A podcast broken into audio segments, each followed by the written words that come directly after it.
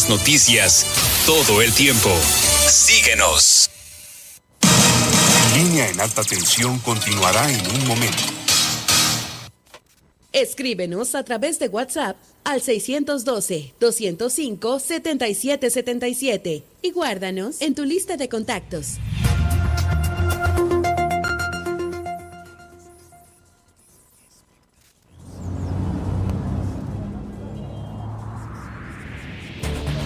Si en este momento vas manejando por una calle que es de un solo sentido, por favor, pásate al carril derecho si es que llevas una velocidad baja, pues el carril izquierdo es para una circulación más rápida. Eduquémonos como ciudadanos. Porque en Super Estéreo Milet queremos una mejor ciudad. Cambiemos, cuidemos y mejoremos la paz. Esta es una campaña propia de Grupo Milet en beneficio de Baja California Sur.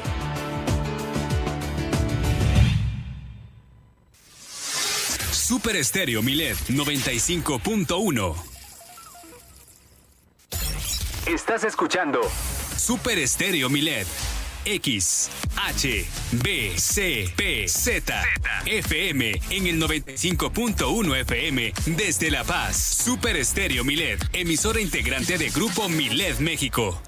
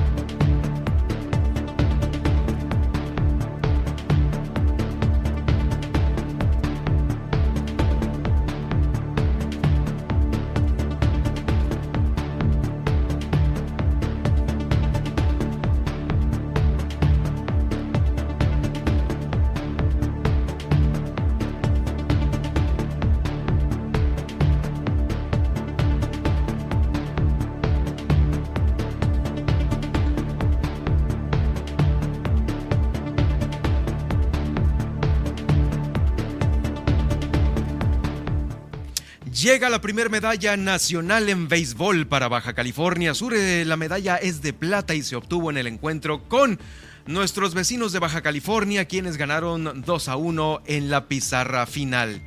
Como medida preventiva, no internarán aves de postura a Baja California Sur, esto por la presencia de gripe aviar en otros estados del país. Alrededor del 65% de los menores de edad aquí en Baja California Sur que fueron contagiados con COVID se contagiaron fuera del entorno escolar. Esto lo confirma la propia secretaria de Salud. Van a aplicar pruebas rápidas de inmunodeficiencia adquirida, VIH, en los, en los penales de Baja California Sur, hepatitis C y sífilis van a empezar primero con el centro penitenciario de aquí de La Paz. Quedaron instalados los cinco consejos municipales de protección civil aquí en nuestro estado. Nombran a Rodolfo Pimentel González, rector de la Universidad Tecnológica de La Paz. También pide la Comisión de Igualdad y Género del Congreso del Estado una respuesta y ya solución a los casos de ciberacoso sexual y hostigamiento en la Secretaría de Educación Pública. Ocupa Baja California Sur el primer lugar en formación de guías de turista.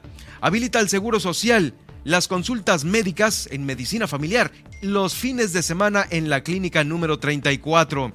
Hoy vamos a ver, eh, vamos a darle continuidad a este tema de la corrupción que se está dejando ver en algunas dependencias de gobierno. También le comento que desde Los Cabos Guillermina de la Toba nos va a informar sobre esta modificación a los reglamentos de turismo. También eh, va a haber una conferencia muy importante en Los Cabos. Fíjese usted los temas. Desaparición forzada, retención ilegal e incomunicación. Va a ser pasado mañana 16 de junio. En unos momentos más le voy a tener, por supuesto, el detalle de esta información. Aquí en La Paz inician los procesos de regularización en urbanizaciones de fraccionamientos de La Paz, algo que pues hay que estar correteando los constructores porque a veces medio entregan los fraccionamientos al ayuntamiento y les faltan un chorro de cosas. También Jacqueline Valenzuela, eh, la directora del Centro de Energía Renovable y Calidad Ambiental, estará aquí con nosotros en este estudio. Así iniciamos este día en Milet Noticias, Baja California Sur.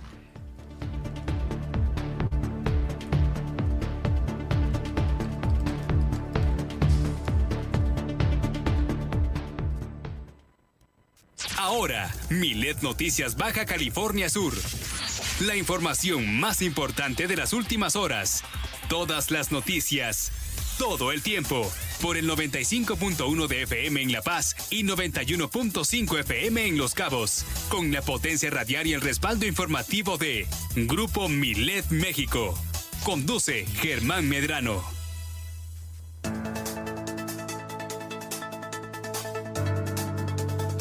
Y es momento de enlazarnos hasta la estación hermana de Los Cabos a través de la frecuencia del 91.5 y 95.1 FM en Super Estéreo Milet desde la zona dorada del Malecón de La Paz, Baja California Sur, Ciudad Capital, para llevarle estos 120 minutos de información local que se generan aquí en nuestro estado.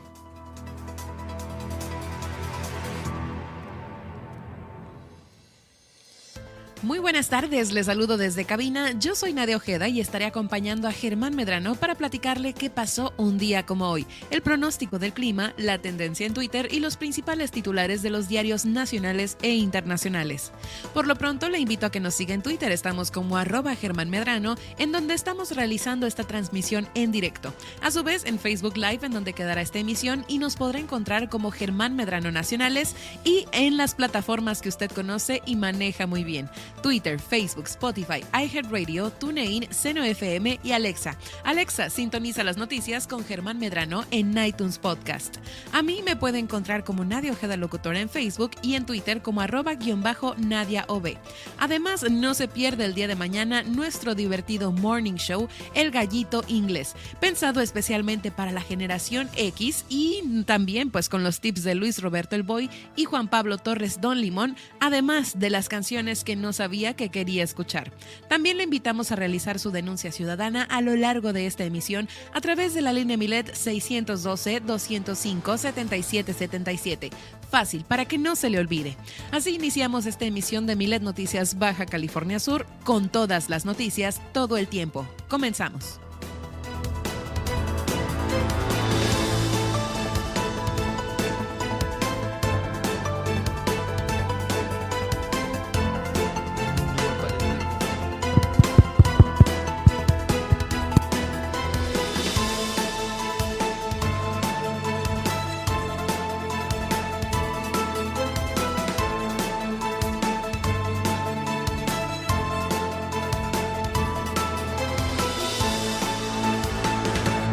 Bienvenidos en todos ustedes a esta emisión de Milet Noticias Baja California Sur. Estamos iniciando con todo este día y ya estamos listos para informarle a usted de lo más importante que ha acontecido aquí en Baja California Sur. Te saludo con gusto, Nadia, ¿cómo estás? Hola, ¿qué tal, Germán? Muy buen día y bueno, espero también estés muy bien, además de nuestro auditorio que nos sintoniza hoy.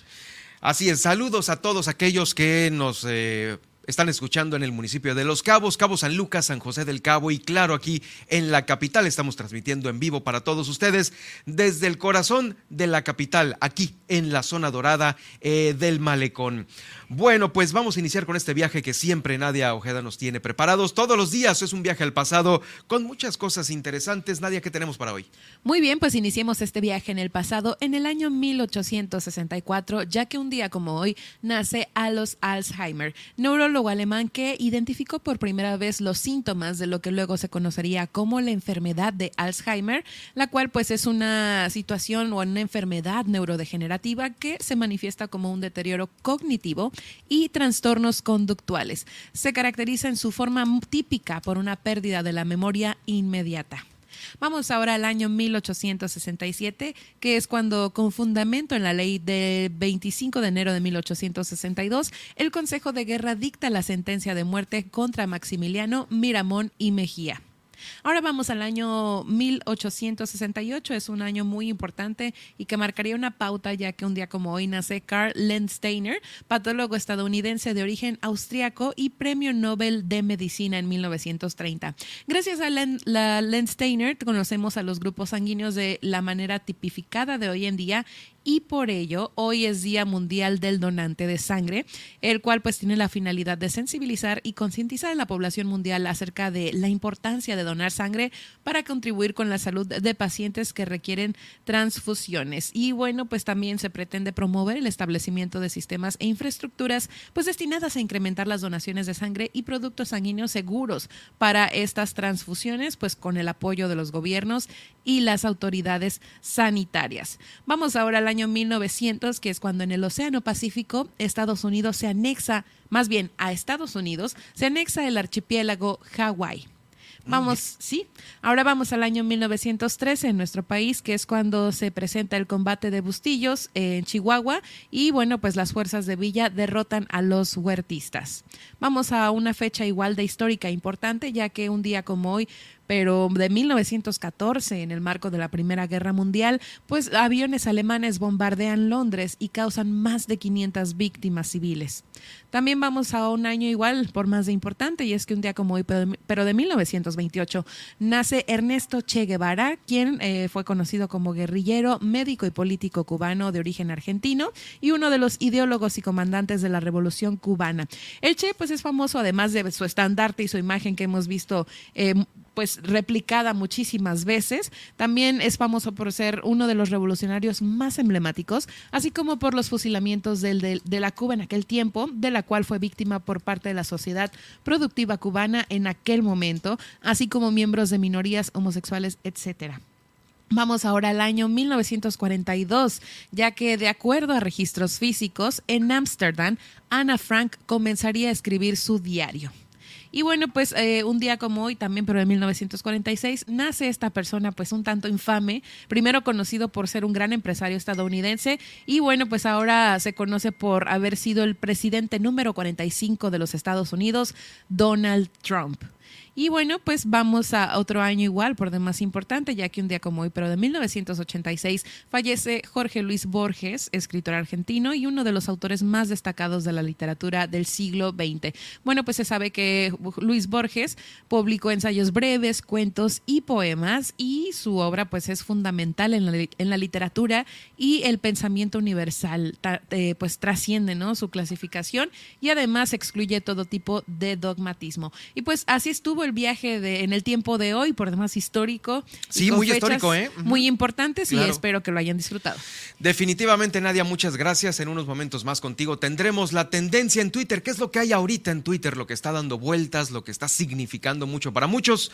Y claro, también las portadas de los diarios más importantes que están ya circulando en el país. También este, el clima. El clima, Para las próximas horas. Y bueno, muchas cosas que les tenemos preparados el día de hoy.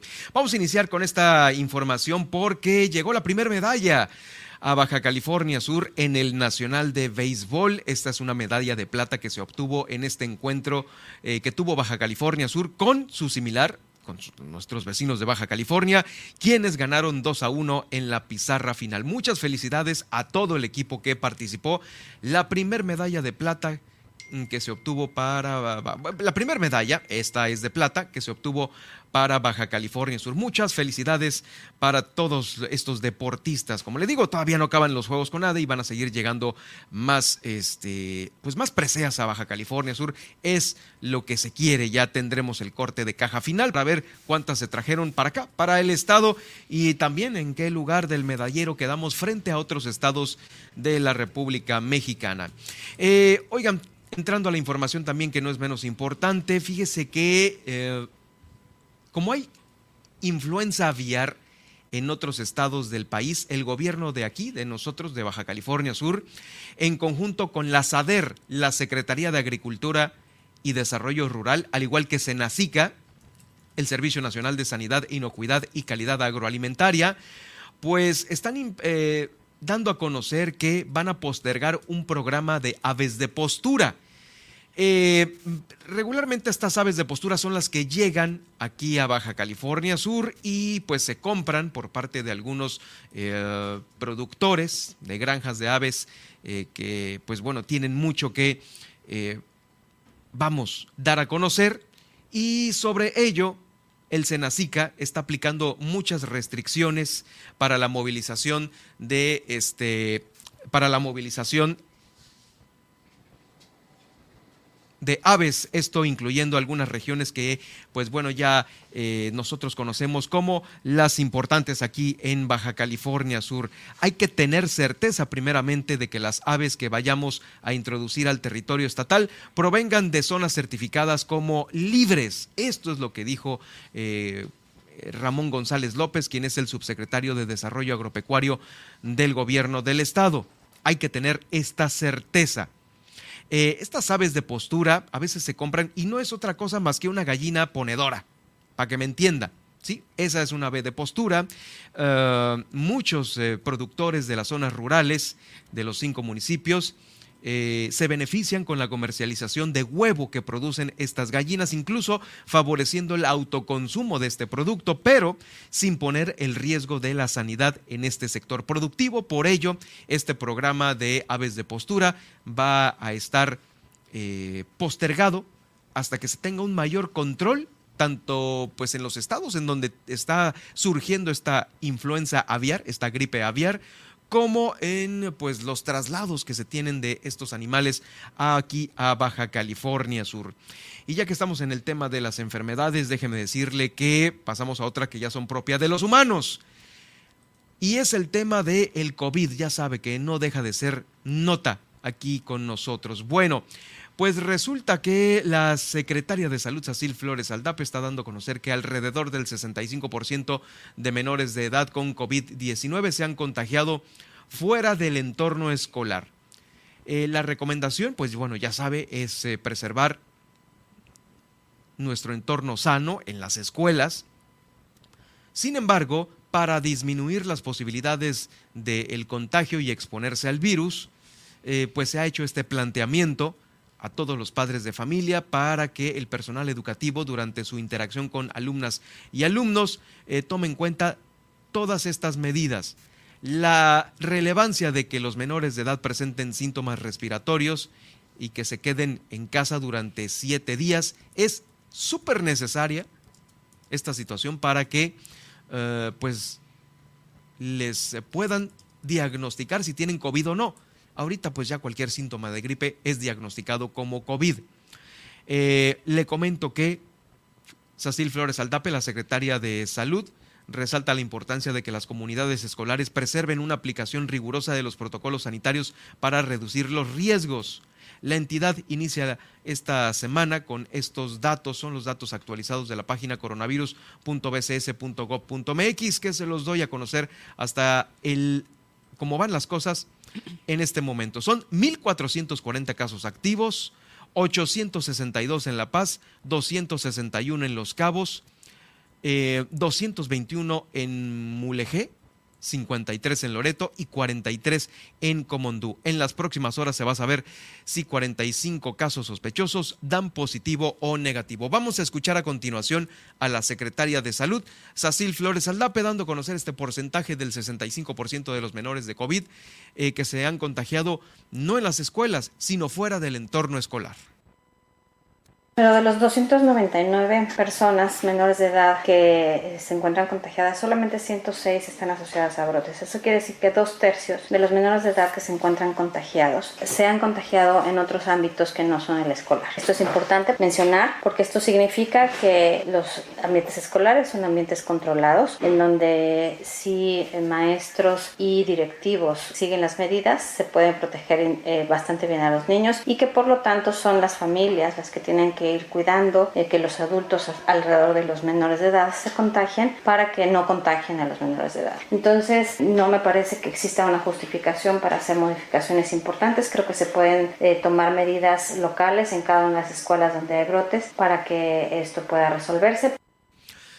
Muy bien, pues eh, ahí está este llamamiento. Justo déjeme comentarle que en relación al COVID y a los menores de edad, a propósito de ya estará a partir de este jueves 16, pasado mañana, el registro para vacunar a los pequeños de entre 5 y 11 años de edad.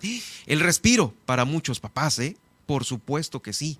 Eh, esto es eh, muy importante, esta información es muy importante que el día de hoy se dio a conocer en la mañanera, porque eh, Hugo López Gatel, quien es el encargado de pues, llevar estos programas eh, y, todo lo que es la logística y mecánica en relación al COVID en el país, el encargado pues de esto confirmó que ya iba a estar abierta esta plataforma el jueves para vacunar a los pequeños de entre 5 y 11 años. Es la plataforma nada más. Digamos que es la inscripción de los pequeños a la vacunación posteriormente, después de que se repartan a los estados las dosis, se va a dar a conocer qué días hay que llevar a los pequeños a vacunar y en dónde.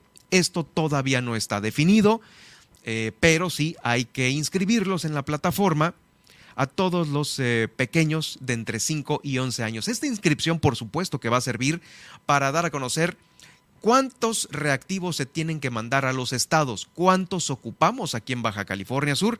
Así es que habrá que estar ahí. Mire, no, le, no, no, no nos amontonemos el jueves, va a haber tiempo suficiente para inscribir, porque a partir de esto, pues bueno, ya va a programarse la vacunación. La delegada de bienestar aquí en la entidad, Janssen Weisenbaum, eh, dio a conocer que esta apertura forma de manera importante pues parte de esta estrategia de vacunación a la población.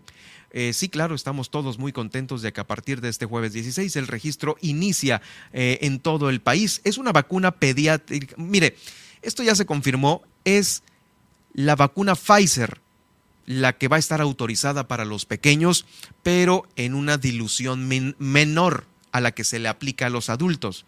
Eh, es decir, va a estar más rebajada, por así decirlo, pero sin perder la efectividad para eh, que el menor de edad pueda tener la protección necesaria para enfrentar un posible contagio de COVID-19. Es la vacuna Pfizer en una em, menor proporción la que se va a estar administrando. Obviamente esto es ya eh, planificado por parte de las autoridades de salud, no nada más de México, sino de todo el mundo, la que se aplica a los menores de edad. Deben de tener cinco años cumplidos. Eh, los menores que vayan a inscribirse en este portal pasado mañana es una efectividad, la de Pfizer, del 90.7% para hacerle frente al COVID-19 en toda la población, ¿eh? incluidos ahora los menores de, de, entre 5 y 11 años de edad. Por supuesto, va a haber más grupos que se seguirán vacunando, los de 12 a 17, que va a ser de eh, hasta el día de mañana para primera y segunda dosis. Así es que no olvide eh, ingresar a la página de eh, los programas federales de aquí de Baja California Sur para realizar estas inscripciones de cualquier menor de 18 años que necesite las dosis y pasado mañana truchas porque hay que eh, inscribir a los menores de 5 a 11 años de edad. También lo que ya quedó listo aquí en Baja California Sur es el tema, bueno, sobre el tema de la salud van a ser también 1.222 reos que se encuentran en los penales de Baja California Sur van a ser beneficiados con eh, este programa de pruebas rápidas de inmunodeficiencia humana, el VIH, la hepatitis C y la sífilis van a empezar en el centro penitenciario de aquí de la ciudad de La Paz. El titular de los centros en la entidad, aquí en el estado, dio a conocer la importancia de llevar a estas personas privadas de la libertad a estas campañas de tamizaje, bueno, no, de llevar ahí al centro estas campañas de tamizaje que permitan detectar a tiempo si cuentan con algunos de los padecimientos para brindar un tratamiento médico y también psicológico de manera oportuna, garantizando el derecho al acceso a la salud a este a estas eh, pues también parte de la población de Baja California Sur que se encuentra privada de su libertad. Son entonces pruebas rápidas de inmunodeficiencia humana, hepatitis C y sífilis las que se van a empezar a aplicar en el centro penitenciario de la ciudad de La Paz. Van a ser 1.222 las que se están contemplando, mm, pues eh, checar en estos, en estos. Ahí está contemplado también el penal de eh, San José del Cabo, Comondú y Mulegé, pero como le digo, inician aquí en La Paz. Antes de irnos al corte, ya quedaron instalados también los cinco consejos municipales de protección civil aquí en Baja California Sur. Eh, esto definitivo es muy importante porque van a dar todo el apoyo necesario para salvaguardar la vida de todos los habitantes en los cinco municipios. El titular de protección civil aquí en la entidad, Benjamín García Mesa, fue quien dijo que a través de estos órganos van a buscar fortalecer las labores de prevención, atención y precaución por parte de los cuerpos de seguridad, emergencia y auxilio en caso de desastre natural o de origen humano. Este último, ya sabes, a veces por el tema de los incendios o alguna otra eh, eh, situación que amerite a los elementos de protección civil. Este tema, el de la protección civil, está relacionado eh, a temas de la vida cotidiana, aparte la de los huracanes que nosotros conocemos aquí en la entidad, desde la salud hasta los derivados de la actividad del hombre. Por lo pronto se están llevando a cabo recorridos de supervisión en zonas de alto riesgo para establecer las labores preventivas, también desasolve de cauces y corridas de arroyo, como tareas de limpieza, es lo que se tiene ahorita ya eh, listo aquí en Baja California. Y hemos visto aquí que muchos arroyos están ya eh, siendo desasolvados en nuestro estado. Así es que, eh, pues ya esperamos ya la primer lluvia en lo pronto. Estos fenómenos aparecen de un día para otro y eso hay que tenerlo muy en cuenta.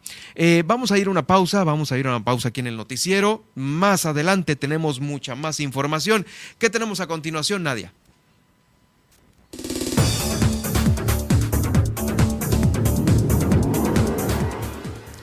Regresar, no se pierdan el pronóstico del clima en su ciudad y en los principales puntos de conectividad aeroportuaria. Y viene entrevista sobre corrupción en dependencias. No se la pierda esto después del corte al regresar en super, aquí en Miles Noticias Baja California Sur. En un momento regresamos.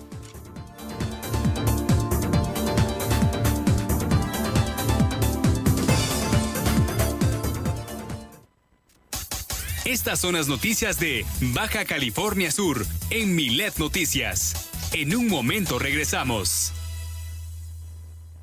Escríbenos a través de WhatsApp al 612-205-7777 y guárdanos en tu lista de contactos.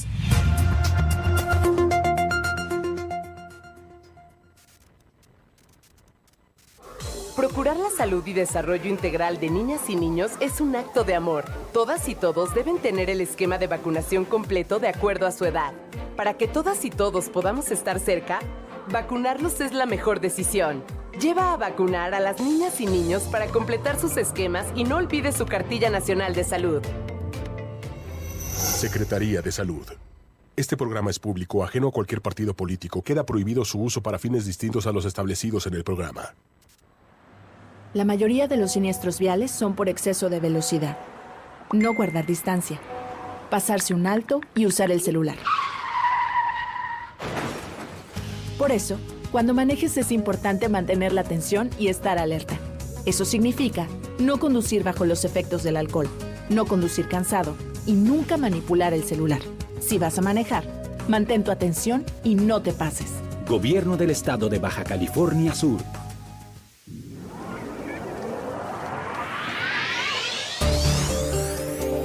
Ir Balandra en La Paz es como ir a una fiesta de etiqueta porque no es una playa, es un área natural protegida. Ya dentro de Balandra tendrás que mantener limpios los manglares. Queda prohibido subirse al hongo y a las dunas. Regresa a casa con toda tu basura. Usa los baños secos con responsabilidad. No te lleves parte del ecosistema contigo. Pasea a tu mascota con correa. Utiliza los senderos autorizados. El uso de drones necesita autorización por parte de CONAM y sigue las indicaciones de las autoridades. Porque en Super Estéreo Milet queremos una mejor ciudad. Cambiemos, cuidemos y mejoremos la paz. Esta es una campaña propia de Grupo Milet en beneficio de Baja California Sur.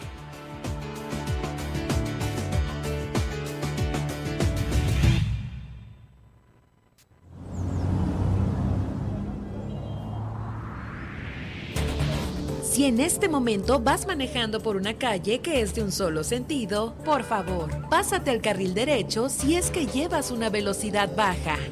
Pues el carril izquierdo es para una circulación más rápida. Eduquémonos como ciudadanos. Porque en Super Estéreo Milet queremos una mejor ciudad. Cambiemos, cuidemos y mejoremos la paz. Esta es una campaña propia de Grupo Milet en beneficio de Baja California Sur. Escríbenos a través de WhatsApp al 612-205-7777 y guáranos en tu lista de contactos.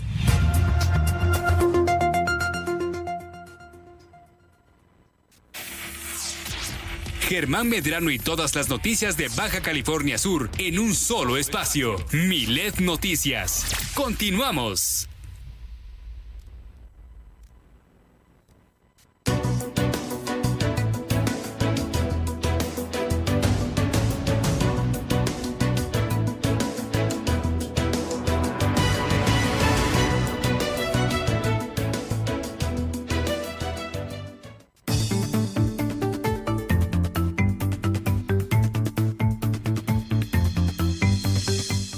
Ya estamos listos para saber qué nos depara en las próximas horas y en los próximos días aquí en Baja California Sur y por supuesto la conectividad que tenemos con otros estados.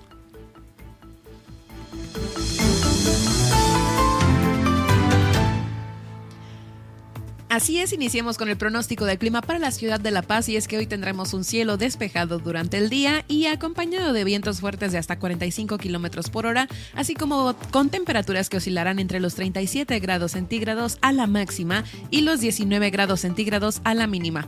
Para esta mañana de miércoles estamos iniciando el día con 22 grados centígrados y cielo despejado. Vamos ahora con el termómetro del destino turístico de Los Cabos y es que hoy estará llegando hasta los 32 grados centígrados en su temperatura temperatura máxima y a los 25 grados en la temperatura mínima, manteniéndose así una atmósfera despejada y vientos igual de fuertes de 45 kilómetros por hora que estarán disfrutando sus habitantes y viajeros. Para la mañana de este miércoles estamos iniciando la jornada con 26 grados centígrados y cielo despejado. Vamos ahora al panorama nacional y es que hoy iniciamos la mañana con nubosidad cubriendo gran parte de la franja centro-sur de México debido a que hay dos ondas tropicales, perturbación cercana al Golfo de Tehuantepec y la depresión a punto de ser tormenta, eh, la tormenta Blas, por lo cual las lluvias estarán aumentando en, estas zonas, ¿no? Las próximas 24 a 48 horas. Y en cuanto a la tormenta tropical Blas, la cual pues ya está ya, es llamada como tal, pues su ubicación actual es a 615 kilómetros eh, de Manzanillo, con un movimiento al norte de 4 kilómetros por hora y viento de 75 kilómetros por hora, con ráfagas de 95 kilómetros por hora. Se prevé un desplazamiento al noroeste, paralelo a las costas, induciendo lluvias fuertes en las próximas 48 a 72 horas de Guerrero a Jalisco. Vamos ahora a la conectividad aeroportuaria. Iniciemos en la Ciudad de México y es que si usted está de viaje para allá o piensa ir, bueno, pues hoy se pronostica un cielo nublado con ambiente cálido durante la mayor parte del día y probabilidad de lluvia. La temperatura máxima será de 21 grados centígrados a 23 grados centígrados y la temperatura mínima de 14 a 16 grados centígrados. Vamos ahora al destino de Monterrey, Nuevo León, y es que para hoy se presentará una temperatura de 36 grados centígrados a la máxima, con mínimas de 22 grados centígrados, mientras esperamos un cielo parcialmente nublado pero soleado por la tarde, sin probabilidad de lluvia. Y en el clima para Guadalajara este martes, bueno, pues informa que habrá lluvia ligera y temperatura máxima de 29 grados centígrados con mínimas de 18 grados centígrados. Vamos ahora al panorama internacional en los Estados Unidos y es que en Los Ángeles, California, hoy tendremos una temperatura máxima de 28 grados centígrados y una temperatura mínima de 17 grados centígrados con intervalos nubosos. En Nueva York estará bastante similar ya que la temperatura máxima del día de hoy será de 27 grados centígrados y la temperatura mínima de 18 grados centígrados con intervalos nubosos. Y por último, en Chicago, Illinois estará bastante caluroso y es que la temperatura máxima será de 35 grados centígrados y la temperatura mínima de 20 grados centígrados con intervalos nubosos. Hasta aquí el reporte del clima, eh, pues tomen sus precauciones y también estaremos al pendiente de cómo evoluciona la tormenta Blas, que al parecer pues no nos estará afectando o pegando directamente. No, pues este tema todavía está muy lejano, al parecer se va a internar en el Pacífico esta tormenta y no, no representa riesgo alguno, pero pues bueno, ya sabes, ¿no? Eh, ahí están las alertas de todos nosotros en el Pacífico mexicano para lo que se vaya formando y a veces también eh, lo que se puede internar y con las eh, bandas nubosas que quedan, se empiezan a formar otros, otras situaciones, otras depresiones y ahí de nueva cuenta el círculo. Bueno, pues muchas gracias Nadia. Vamos a esperar pues cuándo nos irá a caer la primer lluviecita, ¿no? Sí, ya la estamos esperando.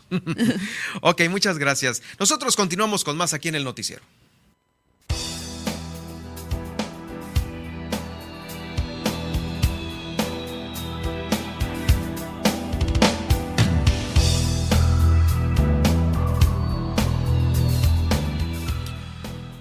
Bueno, pues ya estamos de vuelta y usted ha batallado en alguna ocasión con el registro público de la propiedad y el comercio. Le saca canas verdes, no entiende por qué caminan de cierta manera las cosas ahí. Se le ha duplicado o triplicado pues el tema de su presupuesto para pagar lo que se tenga que pagar. Ahorita vamos a ver si se paga de manera legal o ilegal algunas cosas en esta dependencia.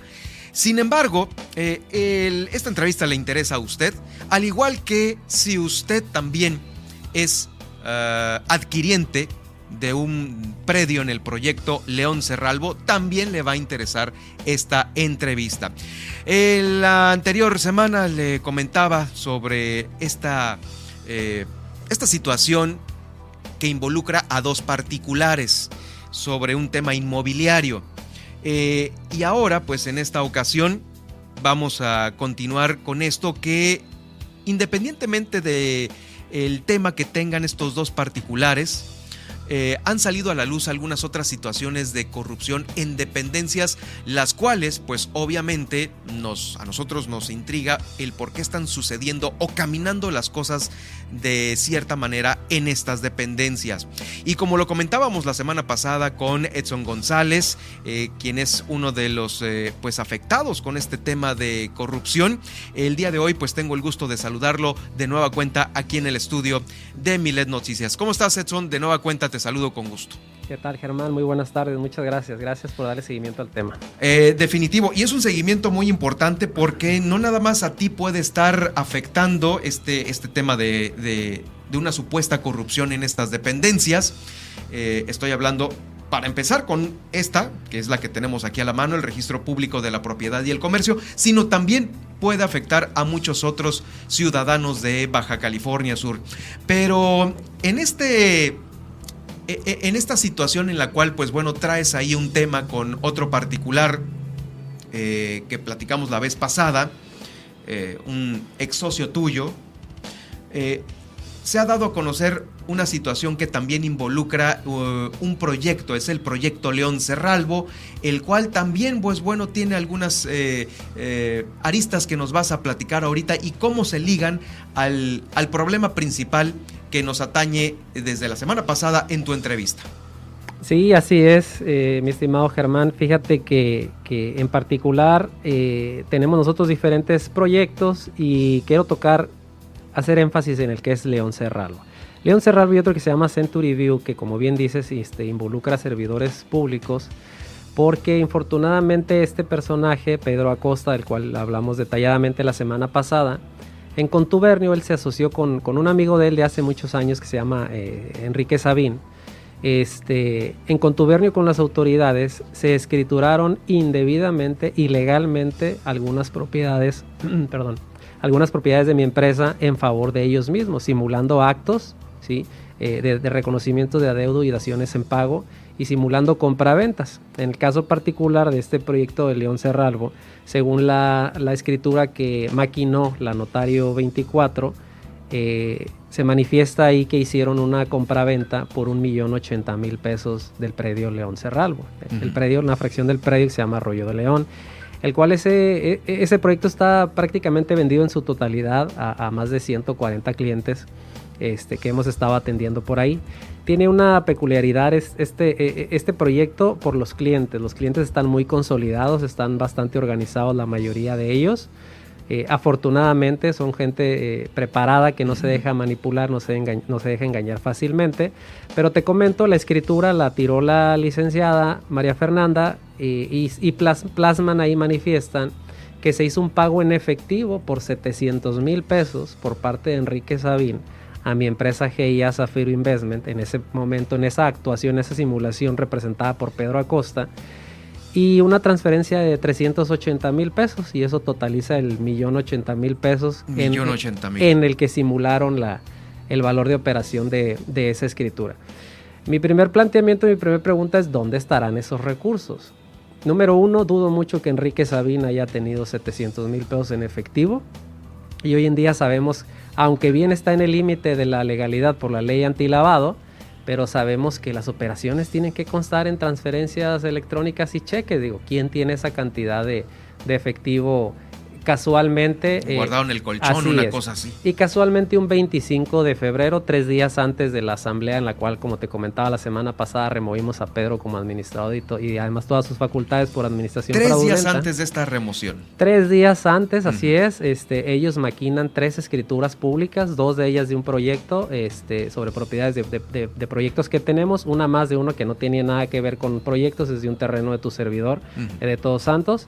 Tres días antes lo maquinan y lo maquinan a las carreras de forma equivocada, plagada de errores. Eh, como bien comentabas tú en la introducción ahí, yo lo que les recomiendo a los clientes cuando inmediatamente me dicen, oye, tengo un problema, este, te, recuerdo, tu servidor soy abogado titulado con cédula profesional y en algunas ocasiones me ha tocado asesorar clientes. Yo lo primero que les digo es saca copia certificada de absolutamente todo en dos, tres instancias de gobierno, en este caso catastro y registro público.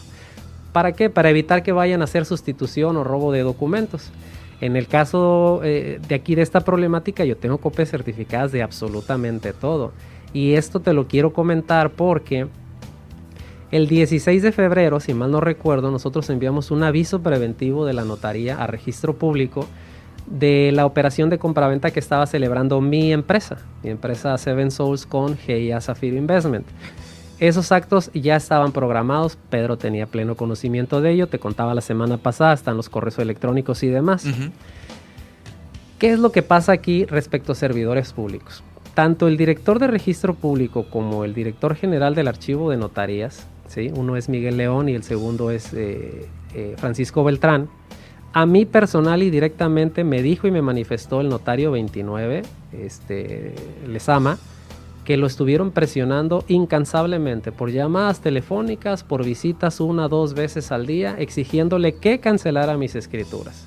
¿sí? A lo cual inicialmente el notario se negó que no lo podía hacer porque además era un acto consumado ya el 22 de febrero.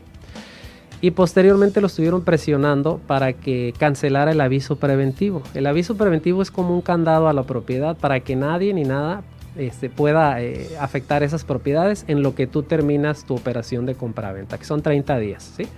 Yo la, yo, nosotros enviamos el aviso preventivo el 16 de febrero. puntualmente. Puntualmente, con toda la legalidad, el certificado de libertad de gravamen limpio, por supuesto, no había ningún gravamen, ninguna limitación, todos los impuestos pagados. Por ahí se comentó que yo no había pagado impuestos, eso es una mentira, aquí te lo voy a demostrar. Yo pagué los impuestos de vida y puntualmente y, este, y las honorarios de la escritura pública. ¿Qué es lo que sucede? Que logran convencer o este, amenazar, intimidar al notario, no sé, porque yo me entero que el 10-11 de marzo el notario indebidamente, ilegalmente envía un oficio de cancelación al registro público del primer aviso preventivo.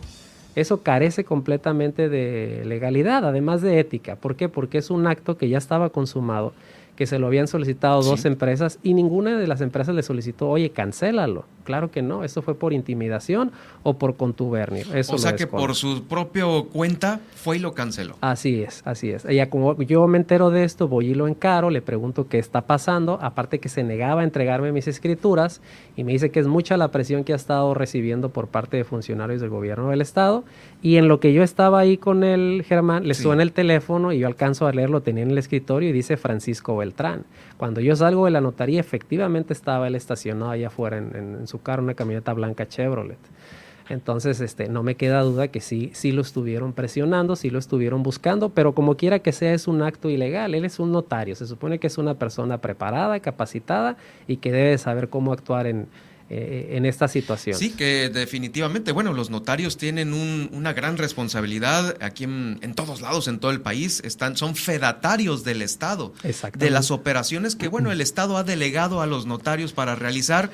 Y bueno, pues nos estamos dando cuenta que aquí ahora sí que con, con alguna presión definitivamente pues pueden echar por la borda toda esa confianza que el Estado les estaría confiriendo eh, pues para dar, para ser fedatarios justamente de muchos documentos. exactamente, bien dices, es una responsabilidad, una confianza muy grande que el Ejecutivo les deposita a ellos y, bueno, en esta situación, te comentaba la semana pasada, nosotros llevábamos documentos de, cualquiera de mis empresas, cualquier documento que llevara mi nombre, eh, nos la detenían en registro público, nos ponían uno y otro pretexto para no inscribirnos, este, hacernos perdedizos los expedientes, infinidad de cosas, de lo mm. cual yo absolutamente todo dejo registro, presento solicitud por escrito, eh, marco copia de conocimiento a la Contraloría, a los inmediatos jefes superiores, y la cuestión es aquí que el 11, 10, 11 de marzo, que hacen la cancelación indebida de mi primer aviso preventivo, al día siguiente inscriben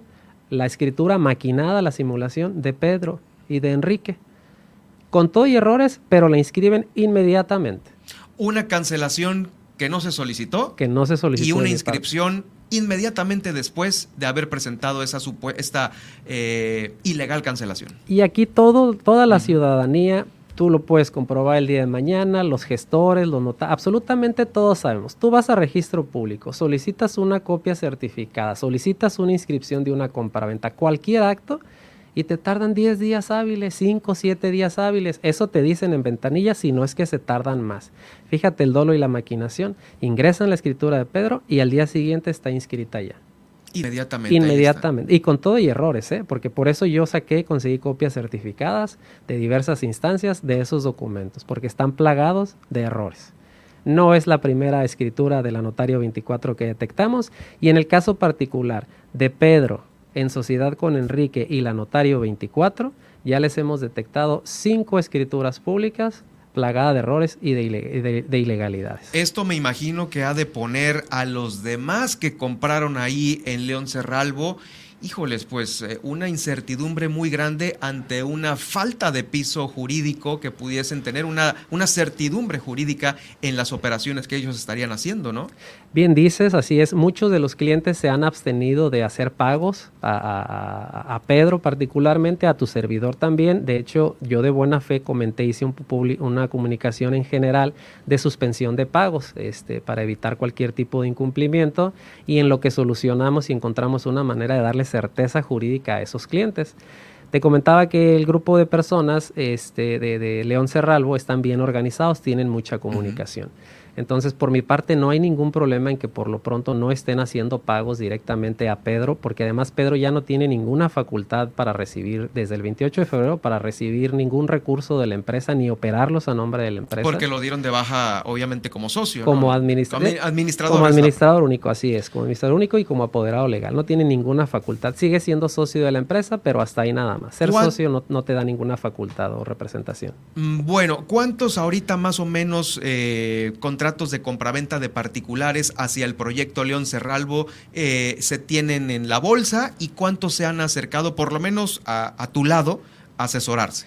Tenemos alrededor de más de 140 contratos eh, en ese predio en particular. 140. sí, así es. En, en, en, general, de todos los demás proyectos hemos tenido bastante acercamiento con los clientes. Al principio resistente por, resistentes por mucha situación mediática, basura, desinformación que Pedro generó. Entonces nosotros... Eh, en el respeto de la privacidad y la estabilidad de los clientes nos fuimos acercando contacto, este, de manera sensible con ellos por vía correo electrónica o por un mensaje, por una llamada y poco a poco se han estado acercando eh, con nosotros. Sí te quiero compartir modesta y humildemente que un alto porcentaje de los clientes que se acercan con nosotros salen satisfechos, salen convencidos. Los hemos atendido en compañía de sus abogados, incluso con tres notarios. He, tenido pláticas en representación de clientes, asesorándolos como abogados y, este, y, es un alto grado de, éxito que tenemos al atender nosotros a los clientes. Mira, tenemos muchos clientes que están decidiendo consignar los, los pagos ante juez. Para mí esto no representa ningún problema, les da toda una certeza, una seguridad. Por supuesto. Te quiero comentar que nosotros ya hemos comparecido, nos han notificado de varias consignaciones de pago y sin problema ya el, el juzgado civil a través del Fondo Auxiliar del Poder Judicial nos han hecho entrega de los recursos que los clientes han estado depositando. Esto es algo que Pedro niega y no le conviene ni a él ni a Enrique porque ellos lo que siempre han estado buscando es el, el ingreso y el manejo de recursos en efectivo y eso no le da certeza a, nadie. Yo creo que el hecho de que cualquier cliente se acerque a hacer estos pagos directo al juzgado, eh, por así decirlo, mientras se arregla este, este, este tema, eh, pues para empezar hay una eh, certeza ahí en este aspecto para el cliente y obviamente pues se tendrá que ir desmenuzando y, arreglando todo el tema. Ahora, sobre quiero retomar el tema de el registro público de la propiedad y el comercio porque pues hay muchas personas que nos comentan obviamente el hecho de que siempre se retrasan las cosas si no es el sello, si no es la firma, que está de viaje, que le faltó un documento. Eh, me sorprende mucho que de un día para otro quede eh, registrado obviamente una, una escritura y que a otros eh, ciudadanos de a pie, comunes y corrientes, en, hacer un trámite que una entidad de gobierno está obligado a realizar, obviamente conforme a los tiempos regulares, pues la, eh, estén batallando y la estén batallando mucho.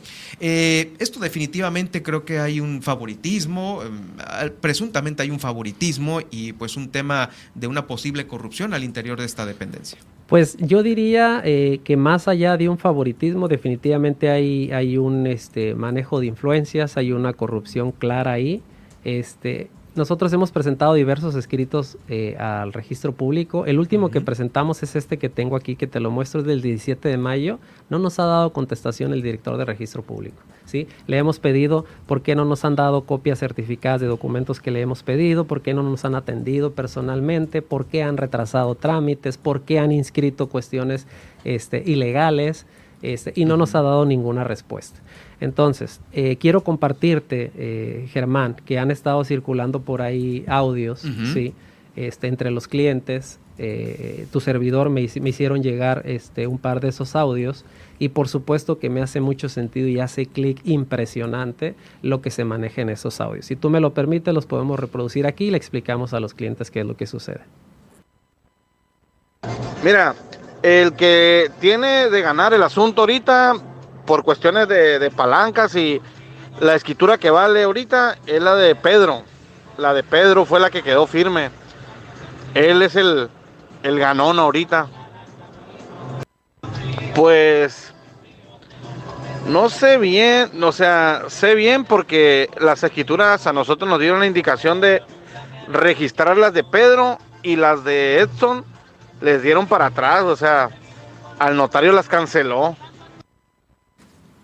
Pues, ah, híjoles, Qué, qué, impresión este tipo de audios que estamos escuchando en donde nos dieron la instrucción, ¿no? Digo, la persona que habla eh, obviamente recibió la instrucción, ¿no? Es simplemente, este, me parece que así es, pero el tema viene de arriba, ¿no? Sí, efectivamente, este, se presume, yo pregunto por, no reconozco yo la voz, yo pregunto con los que trabajan ahí, los que estamos en el medio, que si reconocen la voz y me opinan dos, tres personas que se presume que es un tal César Palma que trabaja ahí en registro público. Yo a la fecha sigo sin saber quién es esa persona. Las veces que hemos ido ahí, pues nos atiende un jurídico ahí a, a regañadientes a, a, digo, porque no, el director nunca nos ha querido atender. Siempre que vamos nosotros se siente una, un ambiente de tensión en registro público. Se asoma uno, se asoma otro, pero no nos atienden debidamente. ¿sí? Entonces, estos audios son lamentables porque obviamente se denota ahí que hay una instrucción ¿Quién más puede instruir? El jefe ahí es el director de registro público. ¿sí? Definitivo, sí. Me parece que pues, ahora sí que el empleado de ventanilla fue el que le tocó decir las palabras, ¿no? Pero el hecho de decir viene de arriba, pues es el responsable de esa entidad eh, gubernamental. Y nosotros lo hicimos notar en uno de nuestros escritos, en una de nuestras quejas. Este, hay una boleta de pago ahí a favor de Pedro que trae la firma autorizado por el director. ¿Sabes de qué se trata esto? Mm, ¿Sí? Este, ¿Por qué las cosas así? ¿Cuál es la diferencia con uno o con otro? Tiene que haber un interés económico o político, no sé cuál sea la situación, como quiera que sea, está mal y nos afecta absolutamente a todos los, a toda la ciudadanía paseña. Quiero comentarte que parte de lo que dice ese audio es este completamente falso en el sentido de que mis escrituras estén canceladas, por supuesto que no. Mis escrituras se alcanzaron a manifestar en catástrofe. Justamente es eso que estás comentando ahorita quería nada más este hacer eh, mención de que pues le ha de ver eh, le ha de significar a muchos compradores de esos predios. Ay, caray, pues están diciendo que la otra fue la que quedó firme. ¿Cómo está esto, este tema? Sí, mira, hay dos escrituras públicas. Tu servidor yo la celebré el 22 de febrero con toda legalidad, como te comentaba. Y aquí te tengo, te muestro los comprobantes de, pagos de los impuestos, ¿sí?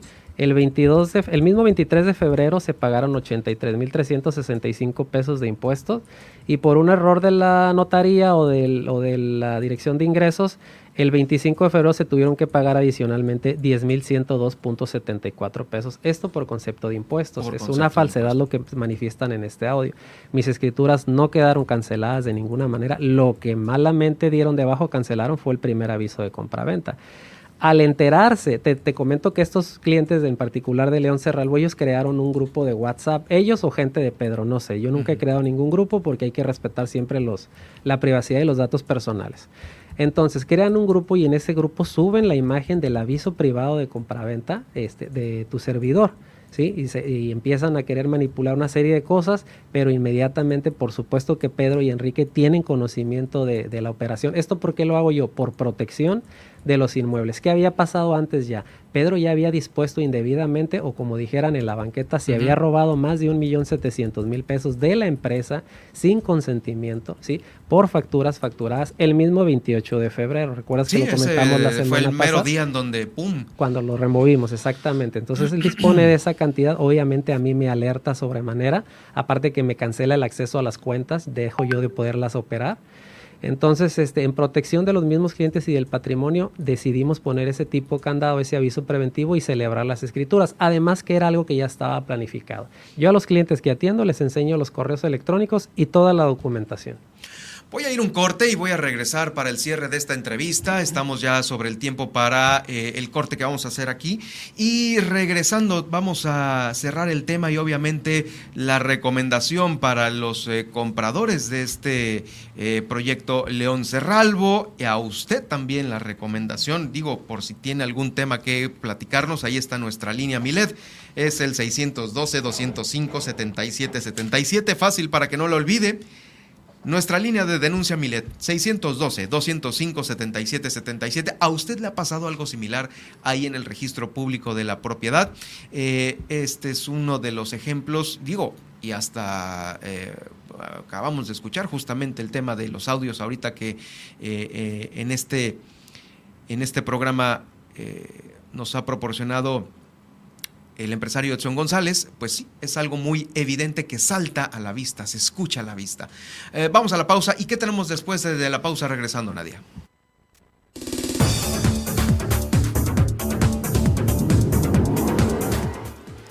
Más adelante no se pierde el resumen de la mañanera y la tendencia en Twitter. Además, propone diputada María Luisa Trejo tipificar como delito el abandono de jornaleros agrícolas. Además, se viene el recorrido por los municipios e iniciaremos con nuestra corresponsal Guillermina de la Toba desde Los Cabos, quien nos va a platicar. Modificarán reglamentos de turismo, así lo indica el regidor Roberto Jiménez. Y del 15 al 17 de junio, mastografías gratuitas en Muleje. Esta y mucha más información en la segunda hora de Milet Noticias Baja California Sur en un momento continuamos.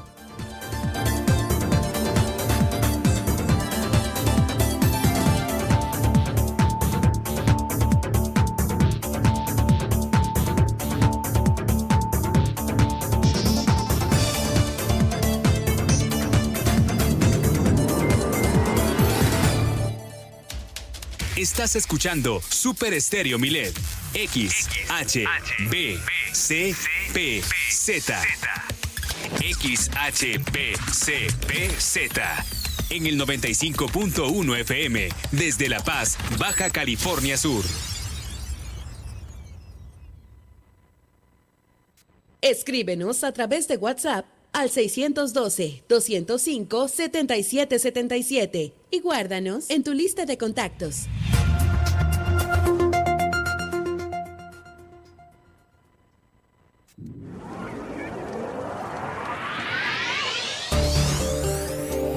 Ir a Balandra en La Paz es como ir a una fiesta de etiqueta porque no es una playa, es un área natural protegida. Ya dentro de Balandra tendrás que mantener limpios los manglares. Queda prohibido subirse al hongo y a las dunas. Regresa a casa con toda tu basura. Usa los baños secos con responsabilidad. No te lleves parte del ecosistema contigo. Pasea a tu mascota con correa. Utiliza los senderos autorizados. El uso de drones necesita autorización por parte de CONAMP y sigue las indicaciones de las autoridades.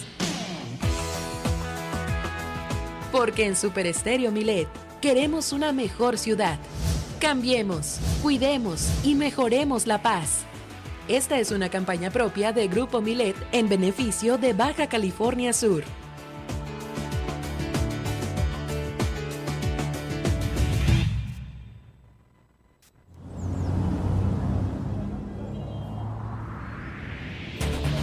Si en este momento vas manejando por una calle que es de un solo sentido, por favor, pásate al carril derecho si es que llevas una velocidad baja, pues el carril izquierdo es para una circulación más rápida. Eduquémonos como ciudadanos. Porque en Super Estéreo Milet queremos una mejor ciudad. Cambiemos, cuidemos y mejoremos la paz. Esta es una campaña propia de Grupo Milet en beneficio de Baja California Sur.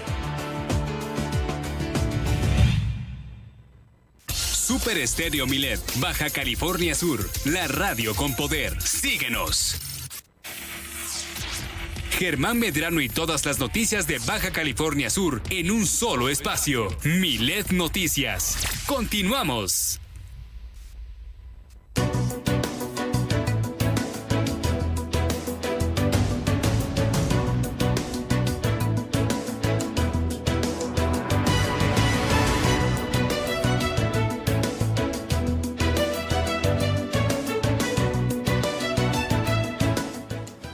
Le quiero agradecer a usted su amable compañía a través de esta frecuencia.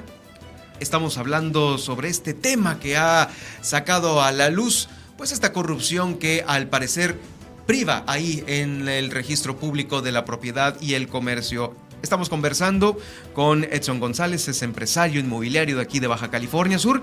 Y bueno, ya lo comentábamos antes de eh, ir al corte, hay una serie de pues actividades que se están realizando, de acciones que se están realizando, obviamente para eh, tranquilidad de muchos de los clientes y también algunas otras situaciones jurídicas que por supuesto eh, se están interponiendo, obviamente por eh, pues el detrimento que ha traído consigo toda esta maraña de situaciones.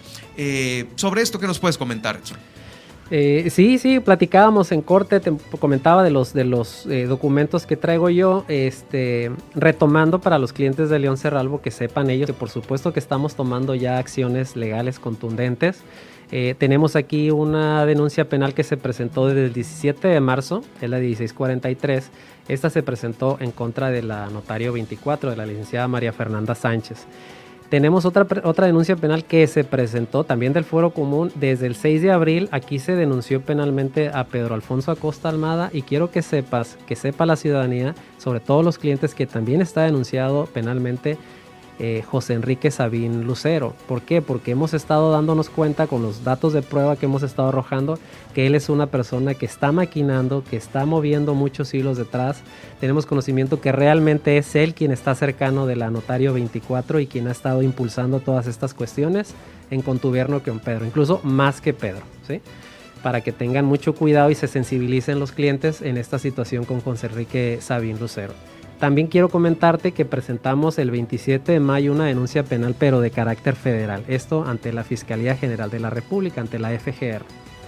Además tenemos pues acciones civiles, acciones civiles en materia civil y mercantil. ¿Por qué? Por las garrafales errores que tienen las maquinaciones que hicieron Pedro Acosta, Enrique Sabín en la Notaría 24. Quiero comentarte también, Germán, para que estén enterados los clientes, muchos de ellos son este, abogados, tenemos servidores públicos también, que se han negado rotundamente a acudir a la notaría 24, nada más de leer el documento que están maquinando ya que le llaman innovación, por supuesto que no lo han estado firmando porque les parece por demás una, una ilegalidad. ¿Sí? Entonces yo invito a los clientes que si no se sienten con la certeza, la confianza de pagarle a la empresa, porque con quienes ellos firmaron el contrato es con la empresa GIA Safir Investment, con toda tranquilidad pueden consignar sus pagos ante el juzgado civil. Esa sería la recomendación principal para los clientes. Así es, en caso de que no se sientan cómodos acercándonos con nosotros, ¿a dónde va a parar su dinero? Que aquellos que van con nosotros a la oficina les mostramos absolutamente toda la documentación y le explicamos cómo están las cosas. Tenemos una alta, una alta tasa de éxito con, con ellos. Entonces, a nosotros, sorpresivamente, las, las personas que han estado consignando pagos en el juzgado son personas que no han sido este, eh, citadas por nosotros y tienen su propio abogado. Han mandado citar a Pedro, yo, lo, yo se lo puedo subir a redes más adelante porque no es ninguna maquinación de parte de nosotros. Viene el domicilio del el anterior domicilio, domicilio de la empresa y el domicilio actual de tu servidor de la empresa, ¿sí? Y a quien le está entregando el juez los recursos es a tu servidor.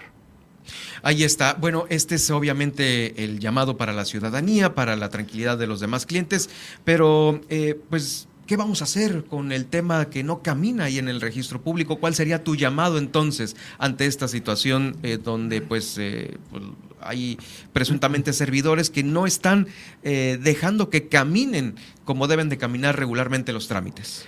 Procesalmente lo que sigue aquí es presentar una queja, una denuncia ante la Contraloría General del Estado, una formal. Ellos ya tienen conocimiento, te digo que nosotros de las promociones que presentamos marcamos copia respetuosamente al señor gobernador, pero también a la Contraloría del Estado. Entonces, en dado caso de que esta semana, como mis abogados y mi corporativo nos asesoren, en el momento procesal más oportuno, vamos a presentar una queja contundente en la Contraloría del Estado.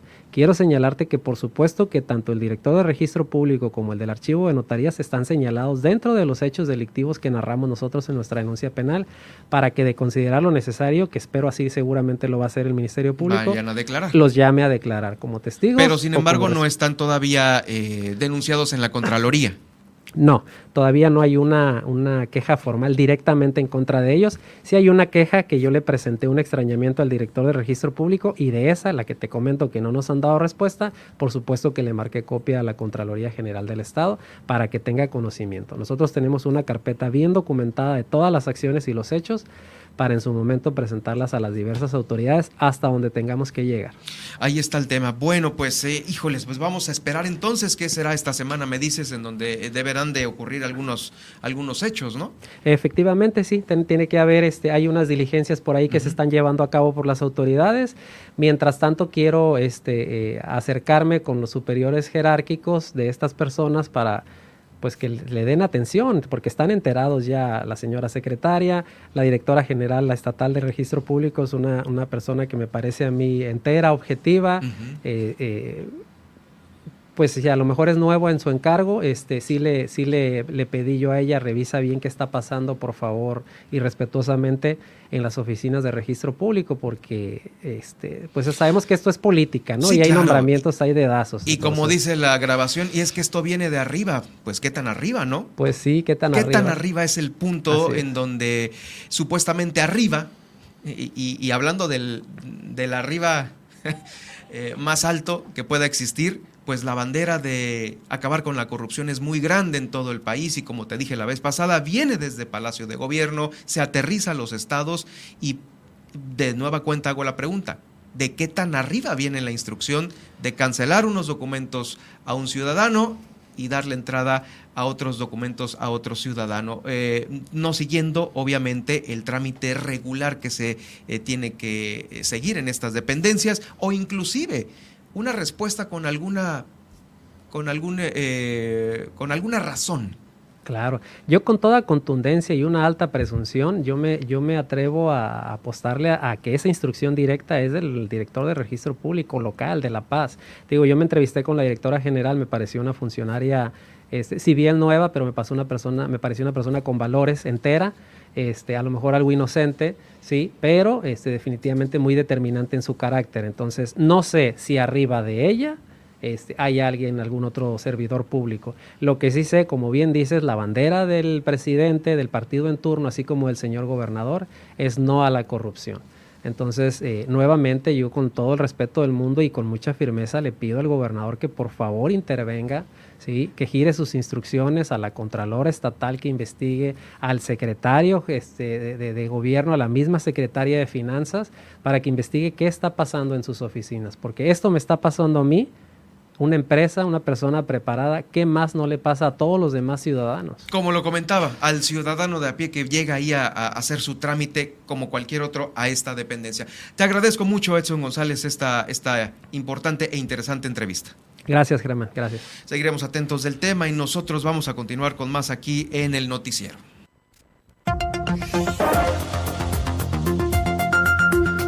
Y hablando de lo que se genera en el centro del país desde Palacio Nacional, tenemos el resumen de la mañanera aquí en Milet Noticias Baja California Sur. Nadia Ojeda, ¿qué pasó hoy por la mañana?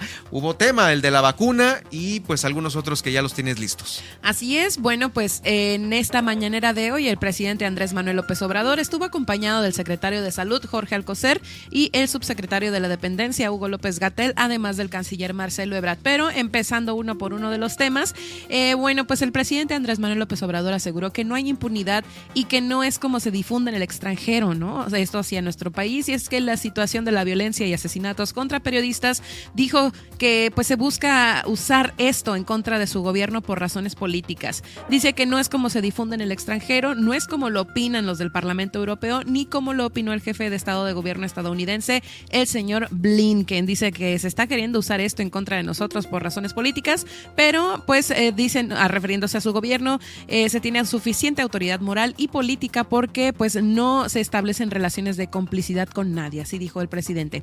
Además dijo que, bueno, más bien anunció que su gobierno presentará una denuncia internacional contra Calica por la explotación de un banco de material en Quintana Roo, con lo cual provocaron una catástrofe ecológica y esto pues en relación de que pues dice que están muy molestos, ¿no? Porque bueno, pues como ellos están presentando amparos contra el tren Maya, ya que se causó el Banco de Calica, pues dice, ¿no? Que se llevaban material para construir carreteras en Estados Unidos, destruyendo pues una catástrofe ecológica. Dice que se va a presentar una denuncia internacional, ah, ya que pues ellos afectaron cenotes, ríos submarinos y bueno, pues con permisos otorgados o sin permiso. Dice que no habrá, que pues no se presentaron ni siquiera actor o medios, ¿no? Ante estas situaciones, por lo cual pues él justamente anunciará, anunció esta denuncia internacional en contra de esta empresa. Además, el presidente acusó que inversionistas se apoderaron de la zona donde se han presentado amparos contra el tren Maya y la cual es la de mayor plusvalía turística, por lo cual se disfrazan de ambientalistas, de ecologistas y son farsantes. También el mandatario aseguró que la mayoría de la gente está de acuerdo con esta obra, por lo que señaló que siguen avanzando en ella, o sea, refiriéndose al tren Maya, y reiteró que los amparos de este tramo no tienen ningún sustento, es nada más estorbar. Ahora también se refirió, se refirió al problema del abasto de agua en Nuevo León y es que el presidente asegura que el problema de la escasez de agua en este estado pues se debe al crecimiento en el número de empresas que se han instalado en la entidad y que demandan de ella, por lo que pues se tiene que llevar a cabo una planeación hacia adelante. Además aseguró que la situación en este estado pues se va a resolver porque están ayudando todos, incluso los empresarios. También, eh, bueno, pues eh, dicen que, más bien aseguraron que hay cinco casos de viruela del mono en México. Eh, bueno, pues hasta ahora eh, informó el subsecretario de Salud, Hugo López Gatel, quien llamó a no caer en pánico porque pues descartó que se vaya a convertir esto en otra pandemia, ¿no? Eh, entre estos cinco casos que se han confirmado de la viruela del mono, pues uno se está atendiendo en Estados Unidos, que bien ya lo habíamos comentado, pues había sido un turista, esto en Puerto Vallarta, y el resto de los cuatro pues están en la Ciudad de México. Además, López Gatel adelantó que es posible que habrá esporádicamente más casos y algunos brotes pero como les repito, ¿no? Él especificó que esto no será algo semejante al COVID-19. En otros temas también se anunció que Alicia Barcena y Jesús Rodríguez fueron nombradas por el presidente Andrés Manuel López Obrador como embajadoras de México en Chile y Panamá, respectivamente. Y bueno, pues cargos que desempeñarán tras recibir el, beneplácito de estos países, así lo anunció Marcelo Ebrard. En otros temas, eh, fíjense que sí, como lo habíamos comentado, en México se aplicará ya la vacuna anti-COVID para menores de de 5 a 11 años, así lo anunció el subsecretario, el subsecretario de Salud, Hugo López Gatel, quien informó que el registro se abrirá a partir de este jueves. El funcionario explicó que la dosis se aplicará por municipios, por lo que llamó a estar atento sobre el calendario y dijo que la vacuna se aplicará en instalaciones convencionales de salud. Y bueno, pues ahora vámonos al tema de las tendencias y es que eh, por ahí Osorio Chong está haciendo, está resonando su nombre ya que eh, pues Osorio Chong, eh, senador de la República y coordinador del grupo parlamentario del Senado del PRI, pues confirma que en la reunión de expresidentes de este partido con Alejandro Moreno sí se planteó un cambio de mesa directiva, así como la inclusión de integrantes del partido en decisiones como alianzas. Eh, también destacó que no son planteamientos personales, sino basados en resultados electorales. Pues mira, sacó la cabeza uno de los grandes del PRI, ¿no? Osorio Chong, después de haber estado en el gabinete del presidente nada más y nada menos que como secretario de gobernación. Y pues ha de haber dado un buen manotazo en la mesa.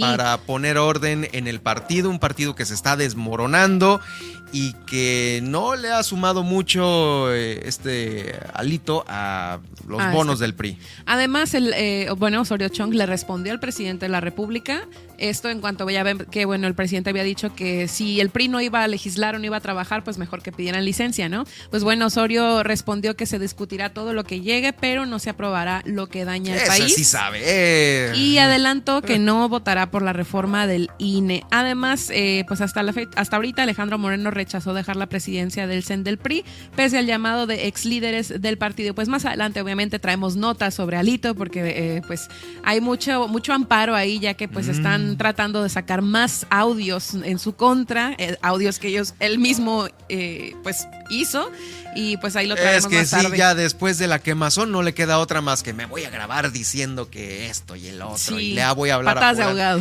Sí, pero pues nada más está quemando gente, ¿no? Sí, así es. Y bueno, pues en otros temas, eh, fíjense que eh, es tendencia ya que el Ahuehuete de Paseo de la Reforma pues ha tenido un inicio accidentado. Ya ven que reemplazaron la palmera que estaba justamente la en, glorieta de la en la glorieta, pues. exactamente. Y bueno, pues es que a menos de una semana de su colocación, pues estuvo a punto de ser derribado por un automovilista y ahora luce en mal estado, pero pues el gobierno de la Ciudad de México señala que no hay que temer y que se va a reponer, ¿no? Que es un árbol que se está adaptando y este pues es un tema porque como ya les habíamos comentado, la palmera pues era un emblema, ¿no? De este recorrido y el cual fue reemplazado y pues a ver en qué evolución ojalá pues agarre raíz, ¿no? Enraíce muy bien. en otros temas rápidamente, fíjense que las tropas rusas siguen avanzando en el este de Ucrania y bueno, pues tristemente todos los puentes que daban acceso a la ciudad de Severodonetsk pues han sido destruidos, lo cual imposibilita la evacuación de civiles. Y en otros temas, pues también eh, es tendencia Jesús a Rodríguez, por lo que ya les había platicado, ¿no? Ya que eh, Marcelo Ebrard pues dio a conocer que será la nueva embajadora de México en Panamá. Y asimismo pues Alicia Bárcena pues será embajadora de México en Chile. Y también es tendencia lo del tema de la vacuna que también ya les platiqué que pues ya empezará en menores de 5 a 11 años esto pues con la vacuna contra el COVID. Y ya por ahí vi anuncios en las redes sociales que aquí en nuestro municipio, pues ya empezaremos. Justo la coordinación de programas federales ya nos envió el, tema de la apertura a la plataforma mivacuna.com para todos los menores de entre 5 y 11 años este próximo jueves. Muchas gracias Nadia. Hoy, pero también tenemos a continuación eh, algunas denuncias que han llegado a nuestra línea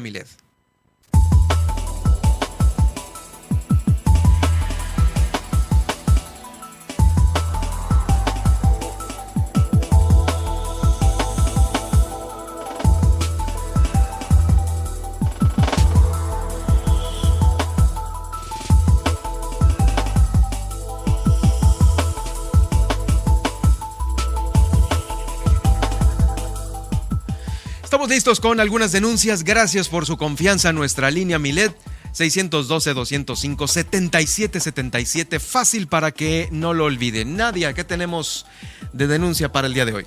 Por acá nos escribe un radio escucha, nos dice, los maestros Pardo no están dando el ejemplo. Se dice que se predica con el ejemplo. La maestra de amarillo Silio peleando conmigo. Bueno, es que no, es, no, no, perdónenme, no entiendo la redacción, una disculpa, pero dice que es una persona que trabaja, dice, esta persona dice que trabaja allá y lo único que vi es que estaba sentado y tomándome video cuando debe estar trabajando. Hay mucha gente que dice trabajar en las instituciones, pero lo único que hacen es robar sueldos. Desde hace años les heredaron la plaza. Eso debe cambiar. Y bueno, pues por ahí nos manda una serie de fotos eh, de material gráfico. Este, si nos pudiera un poquito ayudar a comprender esta situación más a fondo para pues denunciarla debidamente y aún así le agradecemos que nos haya escrito a la línea de denuncia ciudadana. Por acá también nos escriben, hola, la liga de fútbol que se lleva a cabo en la colonia Santa Fe del mismo campo de fútbol no respeta el sueño de los que habitamos en la colonia, la cual pues a muy altas horas de la noche se llevan a cabo estos juegos de fútbol y los asistentes que ven el partido toman alcohol, son las 11.16 de la noche y aún siguen con las griterías. Al término del juego se quedan los jugadores a tomar cerveza con música a altas horas de la noche y ahí está una foto donde se van a la banca a celebrar después del partido y sí, nos manda material gráfico en donde se ve pues este campo de fútbol pues con carros, ¿no? Ahí pues hay que respetar, ¿no? a, a la zona de los vecinos y pues no estar tomando eh, pues alcohol en la vía pública a altas horas de la noche, ¿verdad? También por acá nos escriben, falta la iniciativa de ley de los legisladores federales, disminución del IVA del 16 al 8%, nos urge. Y pues estos son los mensajes que nos hacen llegar a la línea de denuncia ciudadana eh, del 612-205-7777. Eh, gracias Nadia. Y fíjese que ligado a esto, a las denuncias, también hay algo que a usted como ciudadano le puede interesar mucho y es que para quienes nos escuchan en Los Cabos, eh, se va a difundir información importante sobre... Eh, el tema de desaparición forzada, retención ilegal e incomunicación. Esto lo está dando a conocer el Ayuntamiento de Los Cabos a través de la Coordinación Municipal de Derechos Humanos en conjunto con la Comisión Estatal de Búsqueda de Personas y la Comisión Nacional de Derechos Humanos. ¿Cuándo va a ser esta conferencia?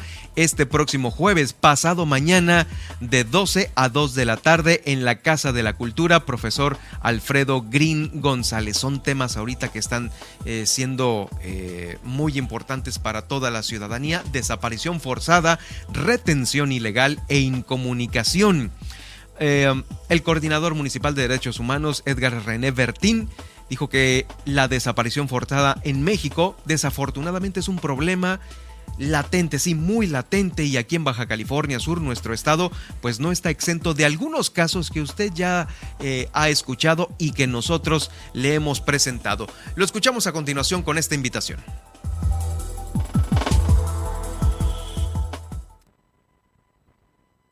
Vamos a tener un experto ahí de la Comisión Nacional que nos viene a hablar, pues un tema que desafortunadamente está muy latente todavía en nuestro país. Es un tema que ha resurgido en los últimos años por los temas relacionados con pues la delincuencia organizada y otros factores que han ahora sí que influido a que esto se haya incrementado, que es la desaparición forzada en México y desafortunadamente pues el estado de Baja California Sur no está exento de que en algunos casos se llegue a presentar este tipo de violación a los derechos humanos.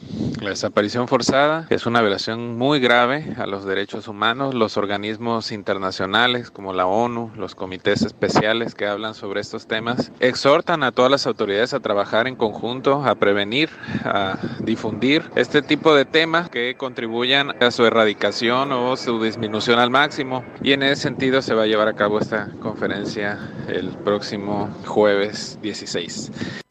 Atentos, eh, pasado mañana jueves 16. Para más información de los cabos, en este momento hago contacto con nuestra corresponsal, la corresponsal de Grupo Milet, Guillermina de la Toba, quien nos va a dar este reporte importante sobre, van a modificar, Guillermina, algunos reglamentos de turismo, según informa el regidor. Eh, ¿Qué es lo que le van a mover ahí a estas disposiciones eh, legales, Guille? Buenas tardes. ¿Qué tal, Germán? Muy buenas tardes. En entrevista con el regidor Roberto Jiménez, quien eh, tiene la Comisión de Turismo, pues dijo que será en la próxima sesión cuando presente la propuesta que tiene que ver, dijo, con los cambios de reglamento de turismo. Eh, en resumidas cuentas, señaló que de lo que se trata es de que los trámites que hacen los propios eh, prestadores de servicio o quienes promocionan al destino sean eh, pues más rápidos. También dijo que es importante pues el diseñar programas que continúen este reforzando las campañas turísticas para este destino turístico. Esto fue lo que nos comentó el reglamento de turismo, de hecho, y el reglamento de ciudades hermanas. Próximamente les daremos a conocer cuáles van a ser las modificaciones. Lo que estamos tratando de hacer, pues, es que realmente los procesos para todo esto sea más fácil de hacer, eh, que haya eh, la operatividad o la operación o las formas de hacer las cosas sean más rápidas, ¿no? Que un poquito a veces eh, los reglamentos este, te marcan eh, ciertas cosas, pero hay unas que se lo dejan mucho al aire, entonces vamos a tratar de cerrar esos, esos ah, temas que no, que no están bien fundamentados, esos temas que no están eh, bien descritos, entonces ahorita estamos en eso y pronto van a tener noticias de las modificaciones. Pues ahí la información y en otro tema... Eh, una de las escuelas aquí en el municipio de Los Cabos, eh, pues lleva ya el nombre del profesor René Hernández Jiménez, quien fuera eh, hace dos años, un año, eh, pues el jefe de los servicios regionales. Lamentablemente, pues él perdió la vida pues, con el COVID y bueno, pues padres de familia y maestros de la colonia de la escuela que se encuentra en San José Viejo, pues eh, propusieron que esta escuela llevara el nombre del profesor y bueno, pues fue el días pasados cuando el nombre ya quedó plasmado. Escuchemos. Sí, eh, pues la verdad ya teníamos eh, tiempo que queríamos eh, nombrar la escuela, eh, todas las escuelas que son nuevas, pues reciben el nombre de nueva creación solamente con un eh, con una clave de centro de trabajo. En este caso tenemos dos turnos, dos centros de trabajo, y pues a la cual surge una convocatoria emitida por la propia Secretaría de Educación Pública, en la cual se invita a la comunidad escolar a otorgarle pues la nomenclatura. Es un proceso que se lleva a cabo se tiene que eh, hacer, se tienen que hacer tres propuestas para poder definirlas. Se vota entre los padres de familia, entre los maestros, entre los estudiantes. Se tiene que tener un respaldo biográfico de las propuestas y pues eh, fue lo que hicimos nosotros para cierre del año 2021. Eh, hicimos pues todo lo que la convocatoria nos marca. Esto se manda a la Secretaría de Educación Pública, quien conforma un comité para evaluar las opciones, ver que las propuestas que se estén metiendo pues sean factibles conforme a los requerimientos que, se emiten en la convocatoria. Y al final pues nuestra autoridad educativa estatal ha respetado eh, la decisión que la comunidad escolar ha decidido ponerle el nombre entonces de nuestro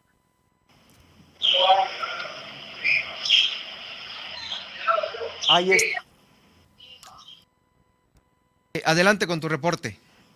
Ah, y siguiendo con más información, eh, pues tras la medalla de oro que se adjudicara la pronóstica Rosita Castro. El presidente municipal pues hizo un reconocimiento por este logro y señaló que bueno pues el gobierno de Los Cabos eh, da en totalidad el apoyo a todos los deportistas. Dijo que pues ya eh, pues no se quiere ver que anden boteando en las calles o de que no puedan ir a algún encuentro deportivo por falta de recursos.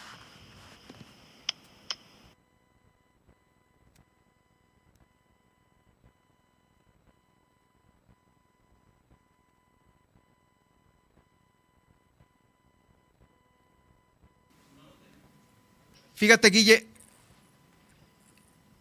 Guille. Perdón, lo que pasa es que tenemos aquí un tema con. Tenemos un tema con el, audio, pero este apoyo del gobierno de Los Cabos eh, es por demás importante porque han traído muchas medallas a Baja California Sur en los diferentes eh, eventos que ha habido fuera de Baja California Sur. Eh, pues vamos, en, en béisbol, en en ciclismo, este, en wushu, bueno, en varios, ¿no? Eh, me parece puntual eh, siempre que se apoya a los deportistas, como, como lo dice el alcalde. Nada de que anden boteando en las calles para tratar de conseguir algo que está más que ganado. Así es, Germán, y es que eh, hay que recordar que en otros años sí se les dificultaba a los deportistas porque igual pudieran apoyarlos eh, con alguna parte, sin embargo, pues si ellos no completaban el recurso, pues obviamente ya no podían salir a realizar estas competencias y ahora justamente como lo ha puntualizado el alcalde, pues se da prioridad y dijo que se apoya eh, pues en todo a los deportistas para que pues acudan a sus competencias y puedan eh, pues poner muy en alto Baja California Sur y todo a Los Cabos. Gracias, Guille, por tu reporte. Estaremos atentos mañana, mitad de semana, con lo que se genera en Los Cabos. Nos escuchamos el día de mañana. Excelente tarde para todos. Es Guillermina de Toba, nuestra corresponsal allá en Los Cabos. Vamos rápidamente a una pausa y regreso con más información.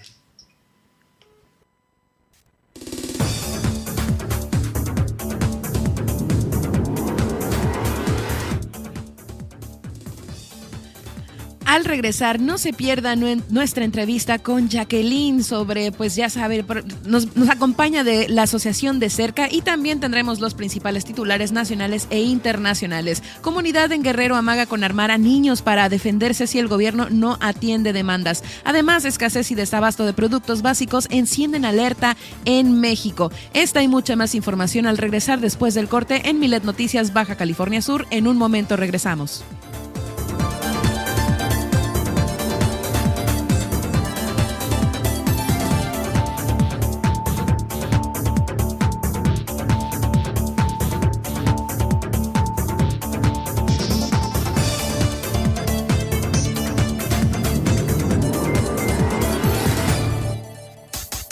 Estas son las noticias de Baja California Sur en Milet Noticias. En un momento regresamos.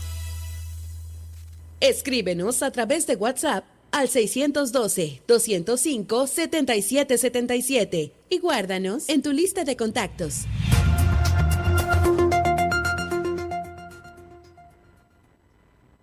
Durante 31 años junto al INE hemos abierto la puerta de la democracia. Cuando cumplimos 18 y empezamos a elegir. Cuando nos cambiamos de casa y decidimos en nuestra nueva comunidad. Cuando llega la hora de salir a votar. Cuando somos funcionarias y funcionarios de casilla. México es nuestra casa y está hecha con la participación de todas y todos. Llevamos 31 años uniendo a México con un solo fin, que todas y todos ejerzan su derecho a decidir libremente. Mi INE nos une. Raticida, gasolina, ácido sulfúrico, amoníaco, acetona. No importa qué droga química te metas, todas están hechas con veneno y de todas formas te destruyes. La sangre de las drogas nos mancha a todos. Mejor métete esto en la cabeza. Si te drogas, te dañas. Si necesitas ayuda, llama a la línea de la vida. 800-911-2000. Para vivir feliz, no necesitas meterte nada.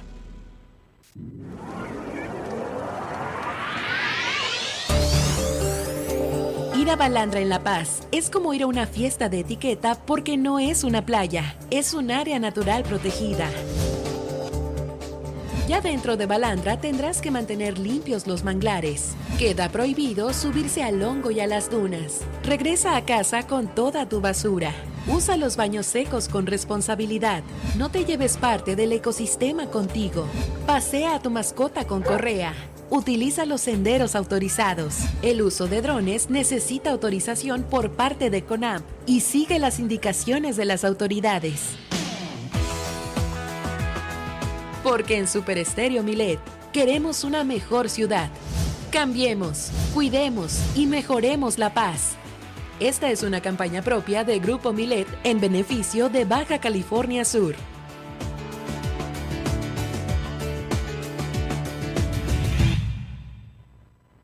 La regularización de autos ya está en marcha. Agenda tu cita al 612-123-9400, 123-9400. O acude al patio fiscal ubicado en Chametla, sobre la Transpeninsular. Este programa es temporal. La oportunidad es ahora. Gobierno del Estado, Baja California Sur, nos une. Super Estéreo Milet Baja California Sur, 95.1 FM. Una emisora de Grupo Milet México.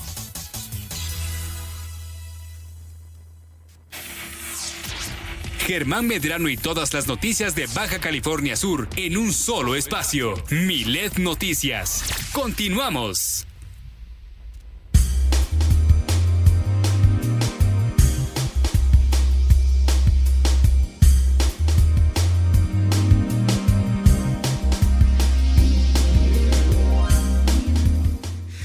Estamos de vuelta con ustedes en unos momentos más. Jacqueline Valenzuela, la directora del Centro de Energía Renovable y Calidad Ambiental, como cada semana aquí en Milet Noticias. Mientras tanto, hay información en los periódicos eh, que están circulando ya en el país periódicos nacionales e internacionales con Nadia Ojeda a continuación.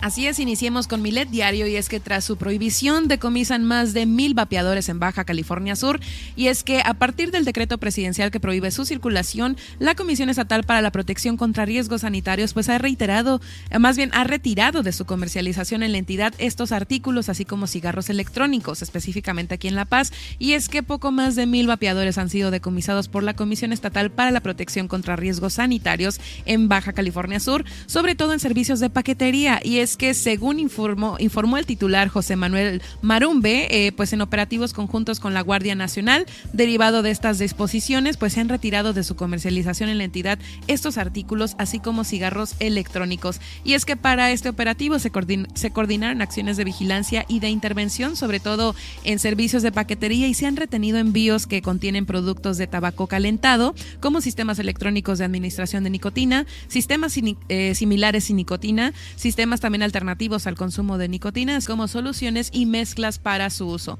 Se recordó que pues estos productos contienen sustancias tóxicas que se encuentran incluso en niveles más altos que el humo del tabaco en combustión como glicidol, piridina, trasfuro de dimetilo, eh, entre otros químicos y sustancias, ¿no? Que como les digo, pues elevan más el riesgo para la salud de fumadores y personas expuestas a este humo.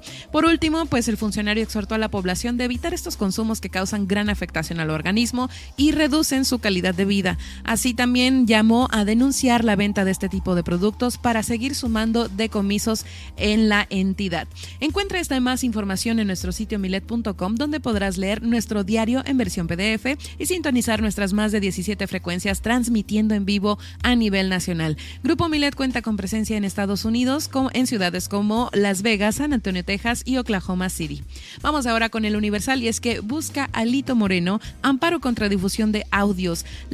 Eh, Laida Sansores allá amaga con nueva grabación. Y es que ante la serie de audios difundidos por la gobernadora de Campeche, Laida Sansores, en los que pues, se vincula con presuntos actos de corrupción al presidente nacional del PRI, Alejandro Moreno Cárdenas, pues busca la protección eh, de la justicia. Y es que el priista campechano pues interpuso el viernes pasado un amparo, ¿no? Para evitar que la morenista eh, Sansores San Román, quien anunció que este martes dará a conocer otros audios, pues continúe con la difusión de grabaciones en su contra, mismo que fue turnado en un juzgado de la entidad. Eh, también, pues, eh, fíjense que el titular del juzgado decimosexto del distrito en materia administrativa, Gabriel Regis López, pues declaró incompetencia para conocer incompetencia, perdón, para conocer del asunto, probablemente porque los actos reclamados se cometieron en esa entidad del sureste, pues gobernada por el Partido de Movimiento Regeneración Nacional. Y bueno, pues Moreno Cárdenas señaló como acto reclamado las declaraciones, manifestaciones y comentarios por parte de la mandataria estatal que han sido enviados, publicados y difundidos a través de sus redes sociales. Y bueno, pues la gobernadora de Campeche eh, indicó la difusión de grabaciones telefónicas del líder priista en su programa denominado Martes de Jaguar, en una de las cuales pues escucha al priista supuestamente ordenar lavar dinero por 12 millones de pesos para la compra de un terreno en el municipio de Champotón. Vamos ahora con Excelsior y es que hay conflicto. Acusa Monreal a Morena de incurrir en actos anticipados de campaña y es que el domingo el partido de Morena incurrió en actos anticipados de campaña. Así lo aceptó el líder de los senadores de Morena, Ricardo Monreal. Y es que, bueno, pues explica, ¿no? Que los actos eh, anticipados de campaña, según el artículo 456, eh, pues los, eh, los, perdón, la Ley General de Instituciones y Procedimientos Electorales se castigan hasta con la pérdida del derecho a registrarse como candidato candidato presidencial. Y es que, bueno, pues eh, Monreal dice que en todo caso él no califica eso, pero eh, que pues en, casa, en caso de que haya una denuncia, pues lo califica el INE y luego el tribunal. Se le preguntó y se le dijo que él podía denunciar estos actos y dice que no, que él no puede y que no va a denunciar a nadie, que quiere llevar la fiesta en paz y que son compañeros del movimiento y él se vería muy mal denunciando a un compañero por estas infracciones, así que pues él no lo va a hacer, ¿no? Y no está en actos previos, pero bien que lo está diciendo públicamente y está sentido porque no se le invitó a estos actos, ¿no? Y ahí va a empezar el conflicto interno. Pues claro, o sea, el tema de su proceder ante algunas situaciones que involucran al partido, pues ya obligó a que pues este personaje, Osorio Chong, pusiera orden, ¿no? No lo veo de otra manera más que eso. Y bueno, pues en conferencia de prensa, eh, Ricardo Monreal informó que fue Mario Delgado quien lo excluyó de la reunión de unidad de Morena, donde pues ya estuvieron todos los gobernadores emanados de Morena y el coordinador de los diputados federales, ¿no? Por ahí también estuvo Claudia Sheinbaum, Marcelo Ebrard y pues estas figuras, ¿no? Que se posicionan para ser eh, los posibles presidenciables del 2024, pues bueno, digamos que sí está un poco sentido. Andaba en otro canal, sí, andaba en otro canal, me acabo de dar cuenta. No, pero no te preocupes, pero pues sí, este, ahí como que está empezando eh, pues un poquito, ¿no? La, ahí la falta de estar en sintonía entre estas personas y pues ahí, así estuvo, así lo denunció, pero él dice que no va a ir ante el INE a, a, pues, a denunciar estos actos, ¿no? Anti, pues, ¿qué les diré? No sé, democráticos tal vez. Muy bien, pues bueno, vamos con el Sol de México y es que se registra balacera en Texcatitlán, el Estado de México, y hay 10 muertos. Y es que hubo un enfrentamiento entre supuestos miembros del crimen organizado y una caravana de diferentes fuerzas de seguridad, la cual dejó un saldo de al menos 10 muertos, varios heridos y algunos detenidos. Eh, ante las lesiones, pues los elementos fueron trasladados al hospital para recibir atención médica y se reportan fuera de peligro al no presentar graves heridas. En otras noticias, fíjense que, bueno, Milen informa que la comunidad en Guerrero amaga con armar a niños para defenderse si el gobierno no atiende demandas. Y es que pobladores de Guerrero pues dieron un plazo de dos semanas a los tres niveles de gobierno para cumplir sus demandas en materia de salud, educación y seguridad. Y de lo contrario pues integrarán una columna de 60 niños, 60 niños de entre 12 y 16 años de edad a las filas de la Policía Comunitaria de Fracción Pueblos Fundadores. Y bueno pues los habitantes de la comunidad pertenecientes al municipio de Joaquín de Herrera pues marcharon para exigir ¿no? la respuesta de los planteamientos que han hecho las autoridades municipales y si no, les digo, pues amagan con armar a estos niños para defenderse si no se atienden estas demandas. Y bueno, pero creo que ya se nos va a acabar el tiempo, así que en el resumen pues ya les estaré informando sobre más titulares que nos faltaron por ahí. Justo eso, sí, y pues ya estamos listos aquí en el estudio con Jacqueline Valenzuela, directora de Cerca.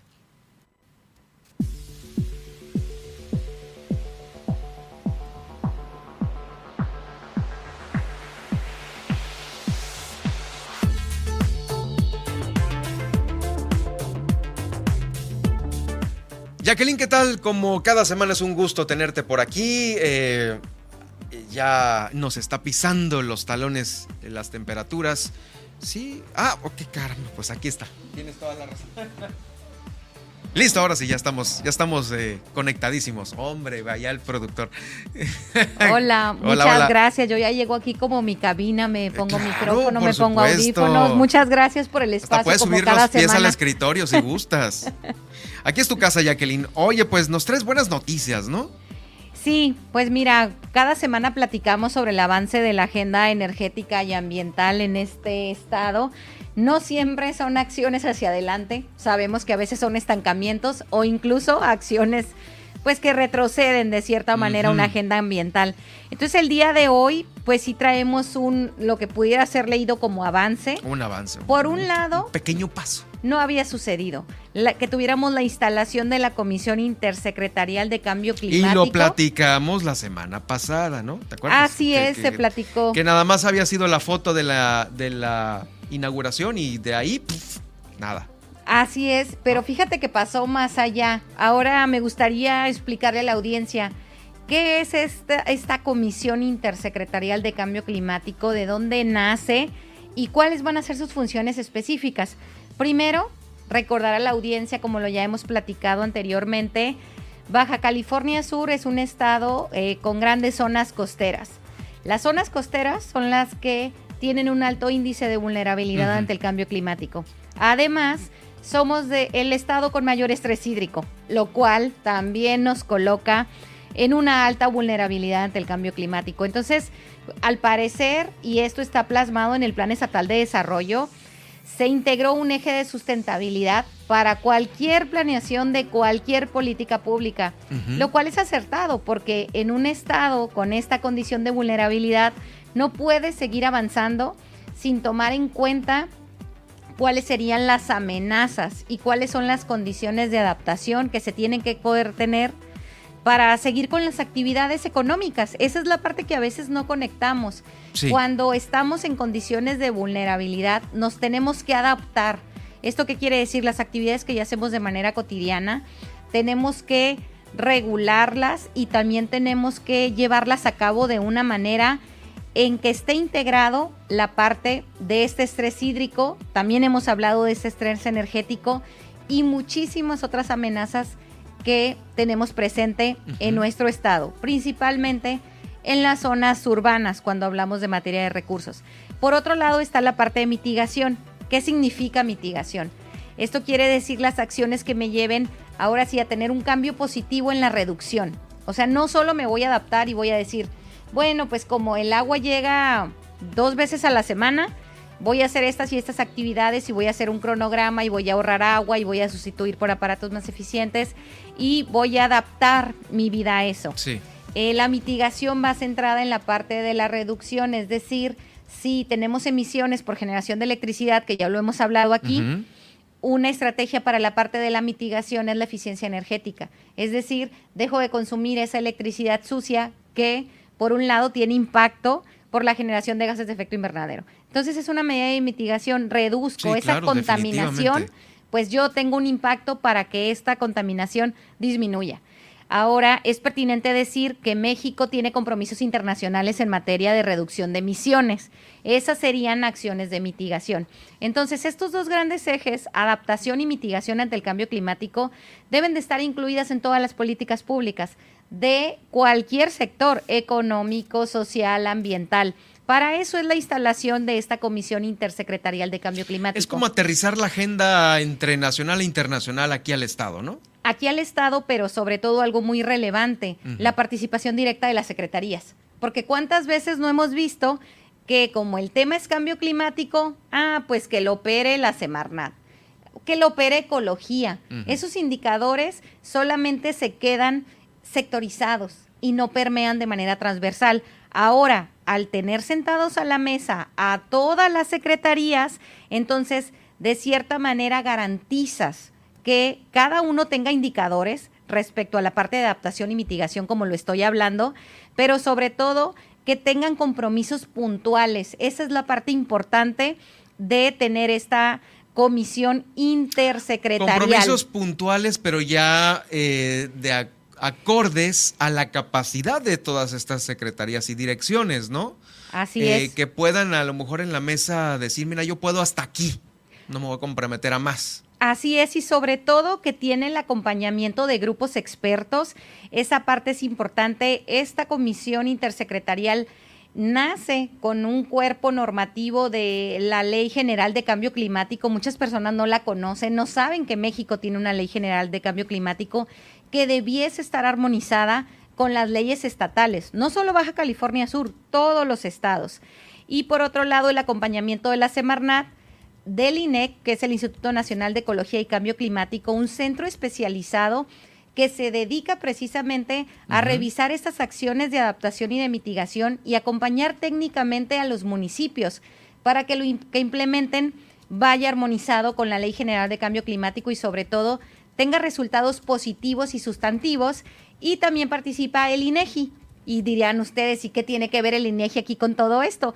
Bueno, tiene que ver en que es quien tiene los indicadores de población, de actividades económicas y de muchos otros indicadores que son necesarios para ir midiendo la huella de emisiones o la huella de carbono, como dirían algunos otros teóricos, de los estados, pero también de los municipios. Entonces, es importantísimo que estén estas instituciones y por otro lado están todas las secretarías del gobierno del estado, eh, como ya lo mencioné. Está la Secretaría del Trabajo con la Subsecretaría de Bienestar, está Finanzas, está la Secretaría de Educación Pública, está Salud, la Secretaría General de Gobierno, la CEPUIM, que ahora también tiene la parte de medio ambiente, además de encargarse de la infraestructura urbana, de la movilidad, de ahora también se encarga de la parte del medio ambiente. La CETUE, que recordemos que anteriormente tuvo eh, la línea de sustentabilidad, pero ahora ya no la tiene en esta administración. CEPADA, que es quien se encarga del seguimiento para todos los sectores primarios y productivos, y Procuración de Justicia. Aquí también entramos en esa parte, porque si bien una ley general no siempre aterriza, en reglamentos o aterriza. Uy, eso es bien, si se acuerdan del reglamento, lo hacen. Si no, pues ahí nada más está como de adorno. Sí, también hemos visto determinadas disposiciones ambientales que sí cruzan la parte del Código Penal.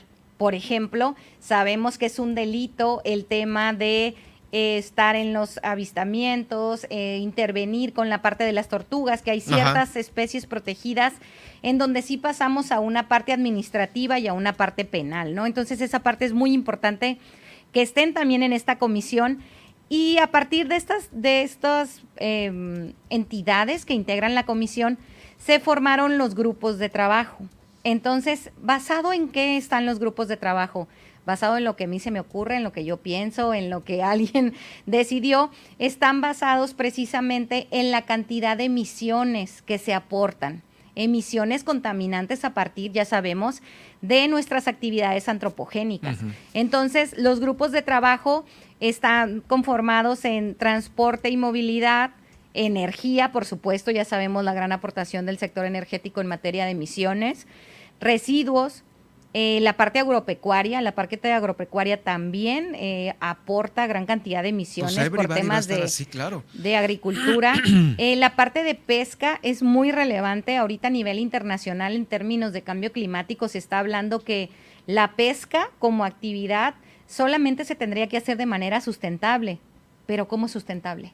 O sea, ¿y eso con qué se come? ¿O quién lo va a decir? ¿O cómo? Entonces, es muy importante esta, es, esta mesa, esta mesa de trabajo, porque ahí se tendría que analizar la parte de las especies, el censo de las especies a partir de los cambios en la temperatura, por ejemplo. ¿Con qué especies se cuenta y cuál sería la mejor manera de...? está enorme el tema de la mesa esta. Enorme, enorme. no, no les va a dar el tiempo. Sí, también está eh, la parte forestal, que si bien, como ya lo hablamos aquí, no somos un estado característico en bosques, pero sí tenemos flora y fauna nativa.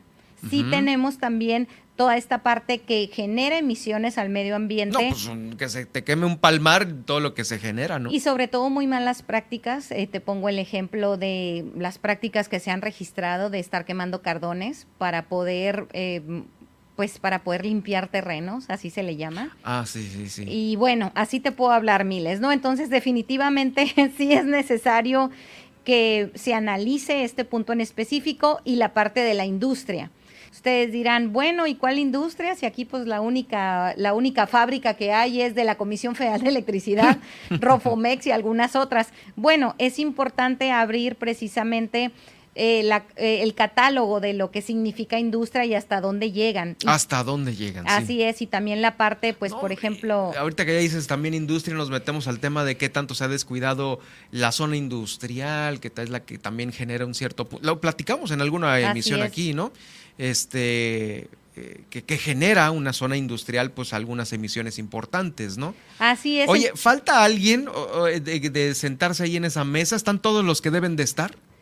Mira, yo creo que en temas de secretarías están todos los que deben de estar, eso, eso creo, habría que echarse un clavado a la estructura orgánica del, gobierno estatal para ver si alguien falta, pero creo que todos los que están en la parte de principales aportación de emisiones están, porque se está abordando la línea de transporte y movilidad, la de energía, la de residuos, la forestal, la de agricultura y ganadería, pesca y acuacultura y también la de industria. Entonces creo que para esta primera instalación sí están las secretarías, por lo menos las más obvias, también teniendo el, el, acompañamiento del INEC, del Instituto Nacional de Ecología y Cambio Climático, hay mayor asertividad en quién tiene que estar en la mesa. Y creo que, pues como siempre, la participación de la sociedad civil es clave. Eh, por un lado, pues tenemos estudios técnicos, datos técnicos, diferentes asociaciones que estamos todo el tiempo trabajando para procurar la calidad ambiental, que podemos aportar precisamente datos técnicos para el análisis. Oye, ¿qué, qué, qué sigue? ¿Cuándo es la otra reunión o con qué van a empezar? Digo, de nueva cuenta ya se instaló, pero ¿y luego?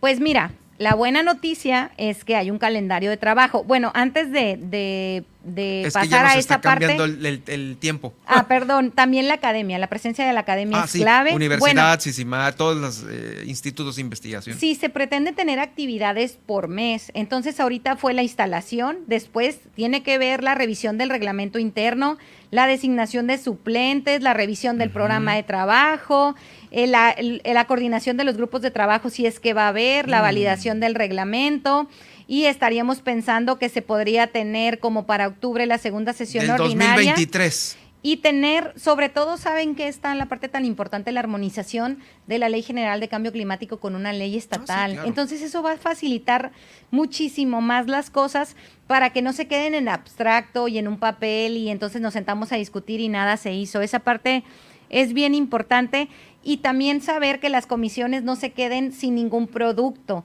Estamos hablando de que festejamos en 2019 lo del Comité Estatal de Energía de Baja California Sur y ahorita estamos todavía pidiendo que lleve a cabo su segunda sesión. Entonces creo que como sociedad civil tenemos que estar ahí, tenemos que estar ahí para que el cronograma de trabajo avance y nosotros ser quien lo empuje, porque esa parte nunca la debemos de olvidar. Somos quien empuja que precisamente estos cambios sí se reflejen en el bienestar socioambiental. Eh, sí, lo dije irónicamente, lo del 2023, si no me pudieron captar el, el, comentario. Te viste optimista. Evidentemente es en el 2022, ahora en septiembre, ¿no? Si lo, si lo comparamos con el Comité de Energía de Baja California Sur, que sesionó, se instaló en 2019, ahora en 2022, que no hemos tenido una segunda sesión, pues mira, te viste laxo. Yo por eso pensé que sí lo decías en serio. ah, bueno, pues mira, ahí está el tema. Bueno, pues eh, Jacqueline, híjoles, pues hay mucho que hacer, ¿no? Totalmente. Ah, Dios mío, no, no, no nos va a dar el tiempo. Totalmente, sobre todo no echar las campanas al vuelo porque hay un nuevo comité, pero lo que sí es motivarnos a participar, a dar el seguimiento como sociedad civil organizada, porque algo que no se nos olvide, aquí también se están poniendo recursos y los recursos que pone el gobierno en dedicarle tiempo a ciertos temas también nos cuestan a nosotros. Entonces, bajo esta comisión tiene que haber cambios sustantivos y tiene que haber resultados que podamos medir como beneficio socioambiental a, Baja California Sur. Ahí está, Jacqueline Valenzuela, eh, directora del Centro de Energía Renovable y Calidad Ambiental. Muchas gracias por esta buena noticia y pues ya retomamos la operatividad de las acciones para el siguiente programa. Así es, síganos en redes sociales. Ahora somos Cerca BCS, no Cerca La Paz, Cerca BCS en redes sociales, ya cada vez ampliándonos más. Súper bien. Gracias. pero es la misma cuenta, ¿no? No es otra distinta. Sí, es, nada más le cambiaron el, le agregaron eso. Sí, solo para quien nos vaya a agregar de primera vez, para quien ya no sigue nuestras redes sociales, eh, sigue exactamente igual. Súper bien, pues ahí está. Nosotros nos vamos a ir al resumen rápidamente en esta emisión.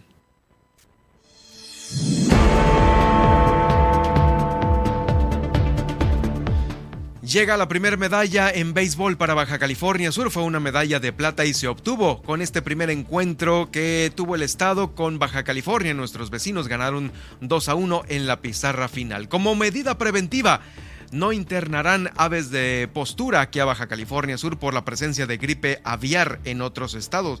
Estas aves de postura muchas veces son estas gallinas que llegan a Baja California Sur a pues eh, las gallinas ponedoras, ¿no? Las de huevos, estas son. Alrededor del 65% de los menores de edad aquí en Baja California Sur con COVID se contagiaron fuera del entorno escolar. Van a contar con acceso a programas de eh, detección de inmunodeficiencia humana, el VIH, hepatitis C y sífilis, 1.222 reos del centro penitenciario de La Paz. Por lo pronto, aquí en La Paz van a iniciar. Ya quedaron instalados los cinco consejos municipales de protección civil en los cinco municipios del estado.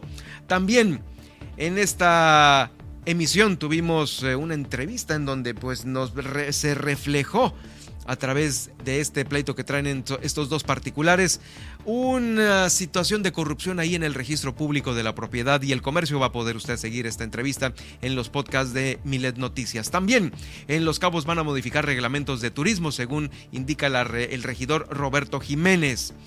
Eh, también el alcalde Oscar Lex le da todo el apoyo a los deportistas de Los Cabos, quienes pues también han traído muchas medallas, medallas a Baja California Sur y en la nacional e internacional. Tras su prohibición decomisan más de mil vapeadores en La Paz, Baja California Sur y es que poco más de mil vapeadores han sido eh, pues decomisados a través de servicios de paquetería y esto pues después de una serie de, de pues operaciones ¿no? que se llevaron a cabo después de que saliera el anuncio de que estuvieran prohibidos. Además busca Alito Moreno amparo contra difusión de audios. El presidente nacional del PRI interpuso el viernes pasado un amparo para evitar que la gobernadora de Campeche continúe con la difusión de audios en su contra, mismo que fue turnado a un juzgado de la entidad. Además, acusa a Monreal a Morena de incurrir en actos anticipados de campaña. El senador aseguró que funciones del servidor público son permanentes, por lo que no basta con hacer actividades políticas con permiso o con descuento salarial. Además, se registra balacera en el Estado de México. Hay 10 muertos y es que supuestos civiles armados se enfrentaron con fuerzas de seguridad en, un municipio del sur de Ledomex,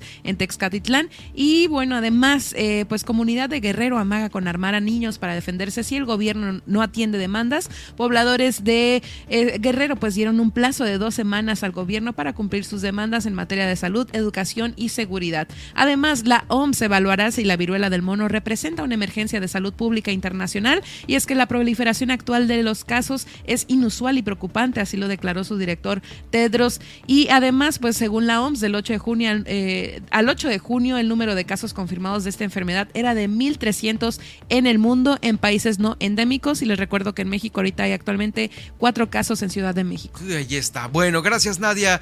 Eh, nos escuchamos el día de mañana. Así es. Nos, me pueden encontrar en mis redes sociales. Estoy como Nadia Ojeda Locutora en Facebook y en Twitter como arroba guion bajo Nadia OV. Y yo en Twitter estoy como arroba Germán Medrano. Se despide de ustedes eh, pues su servidor y también en Facebook en Germán Medrano Nacionales.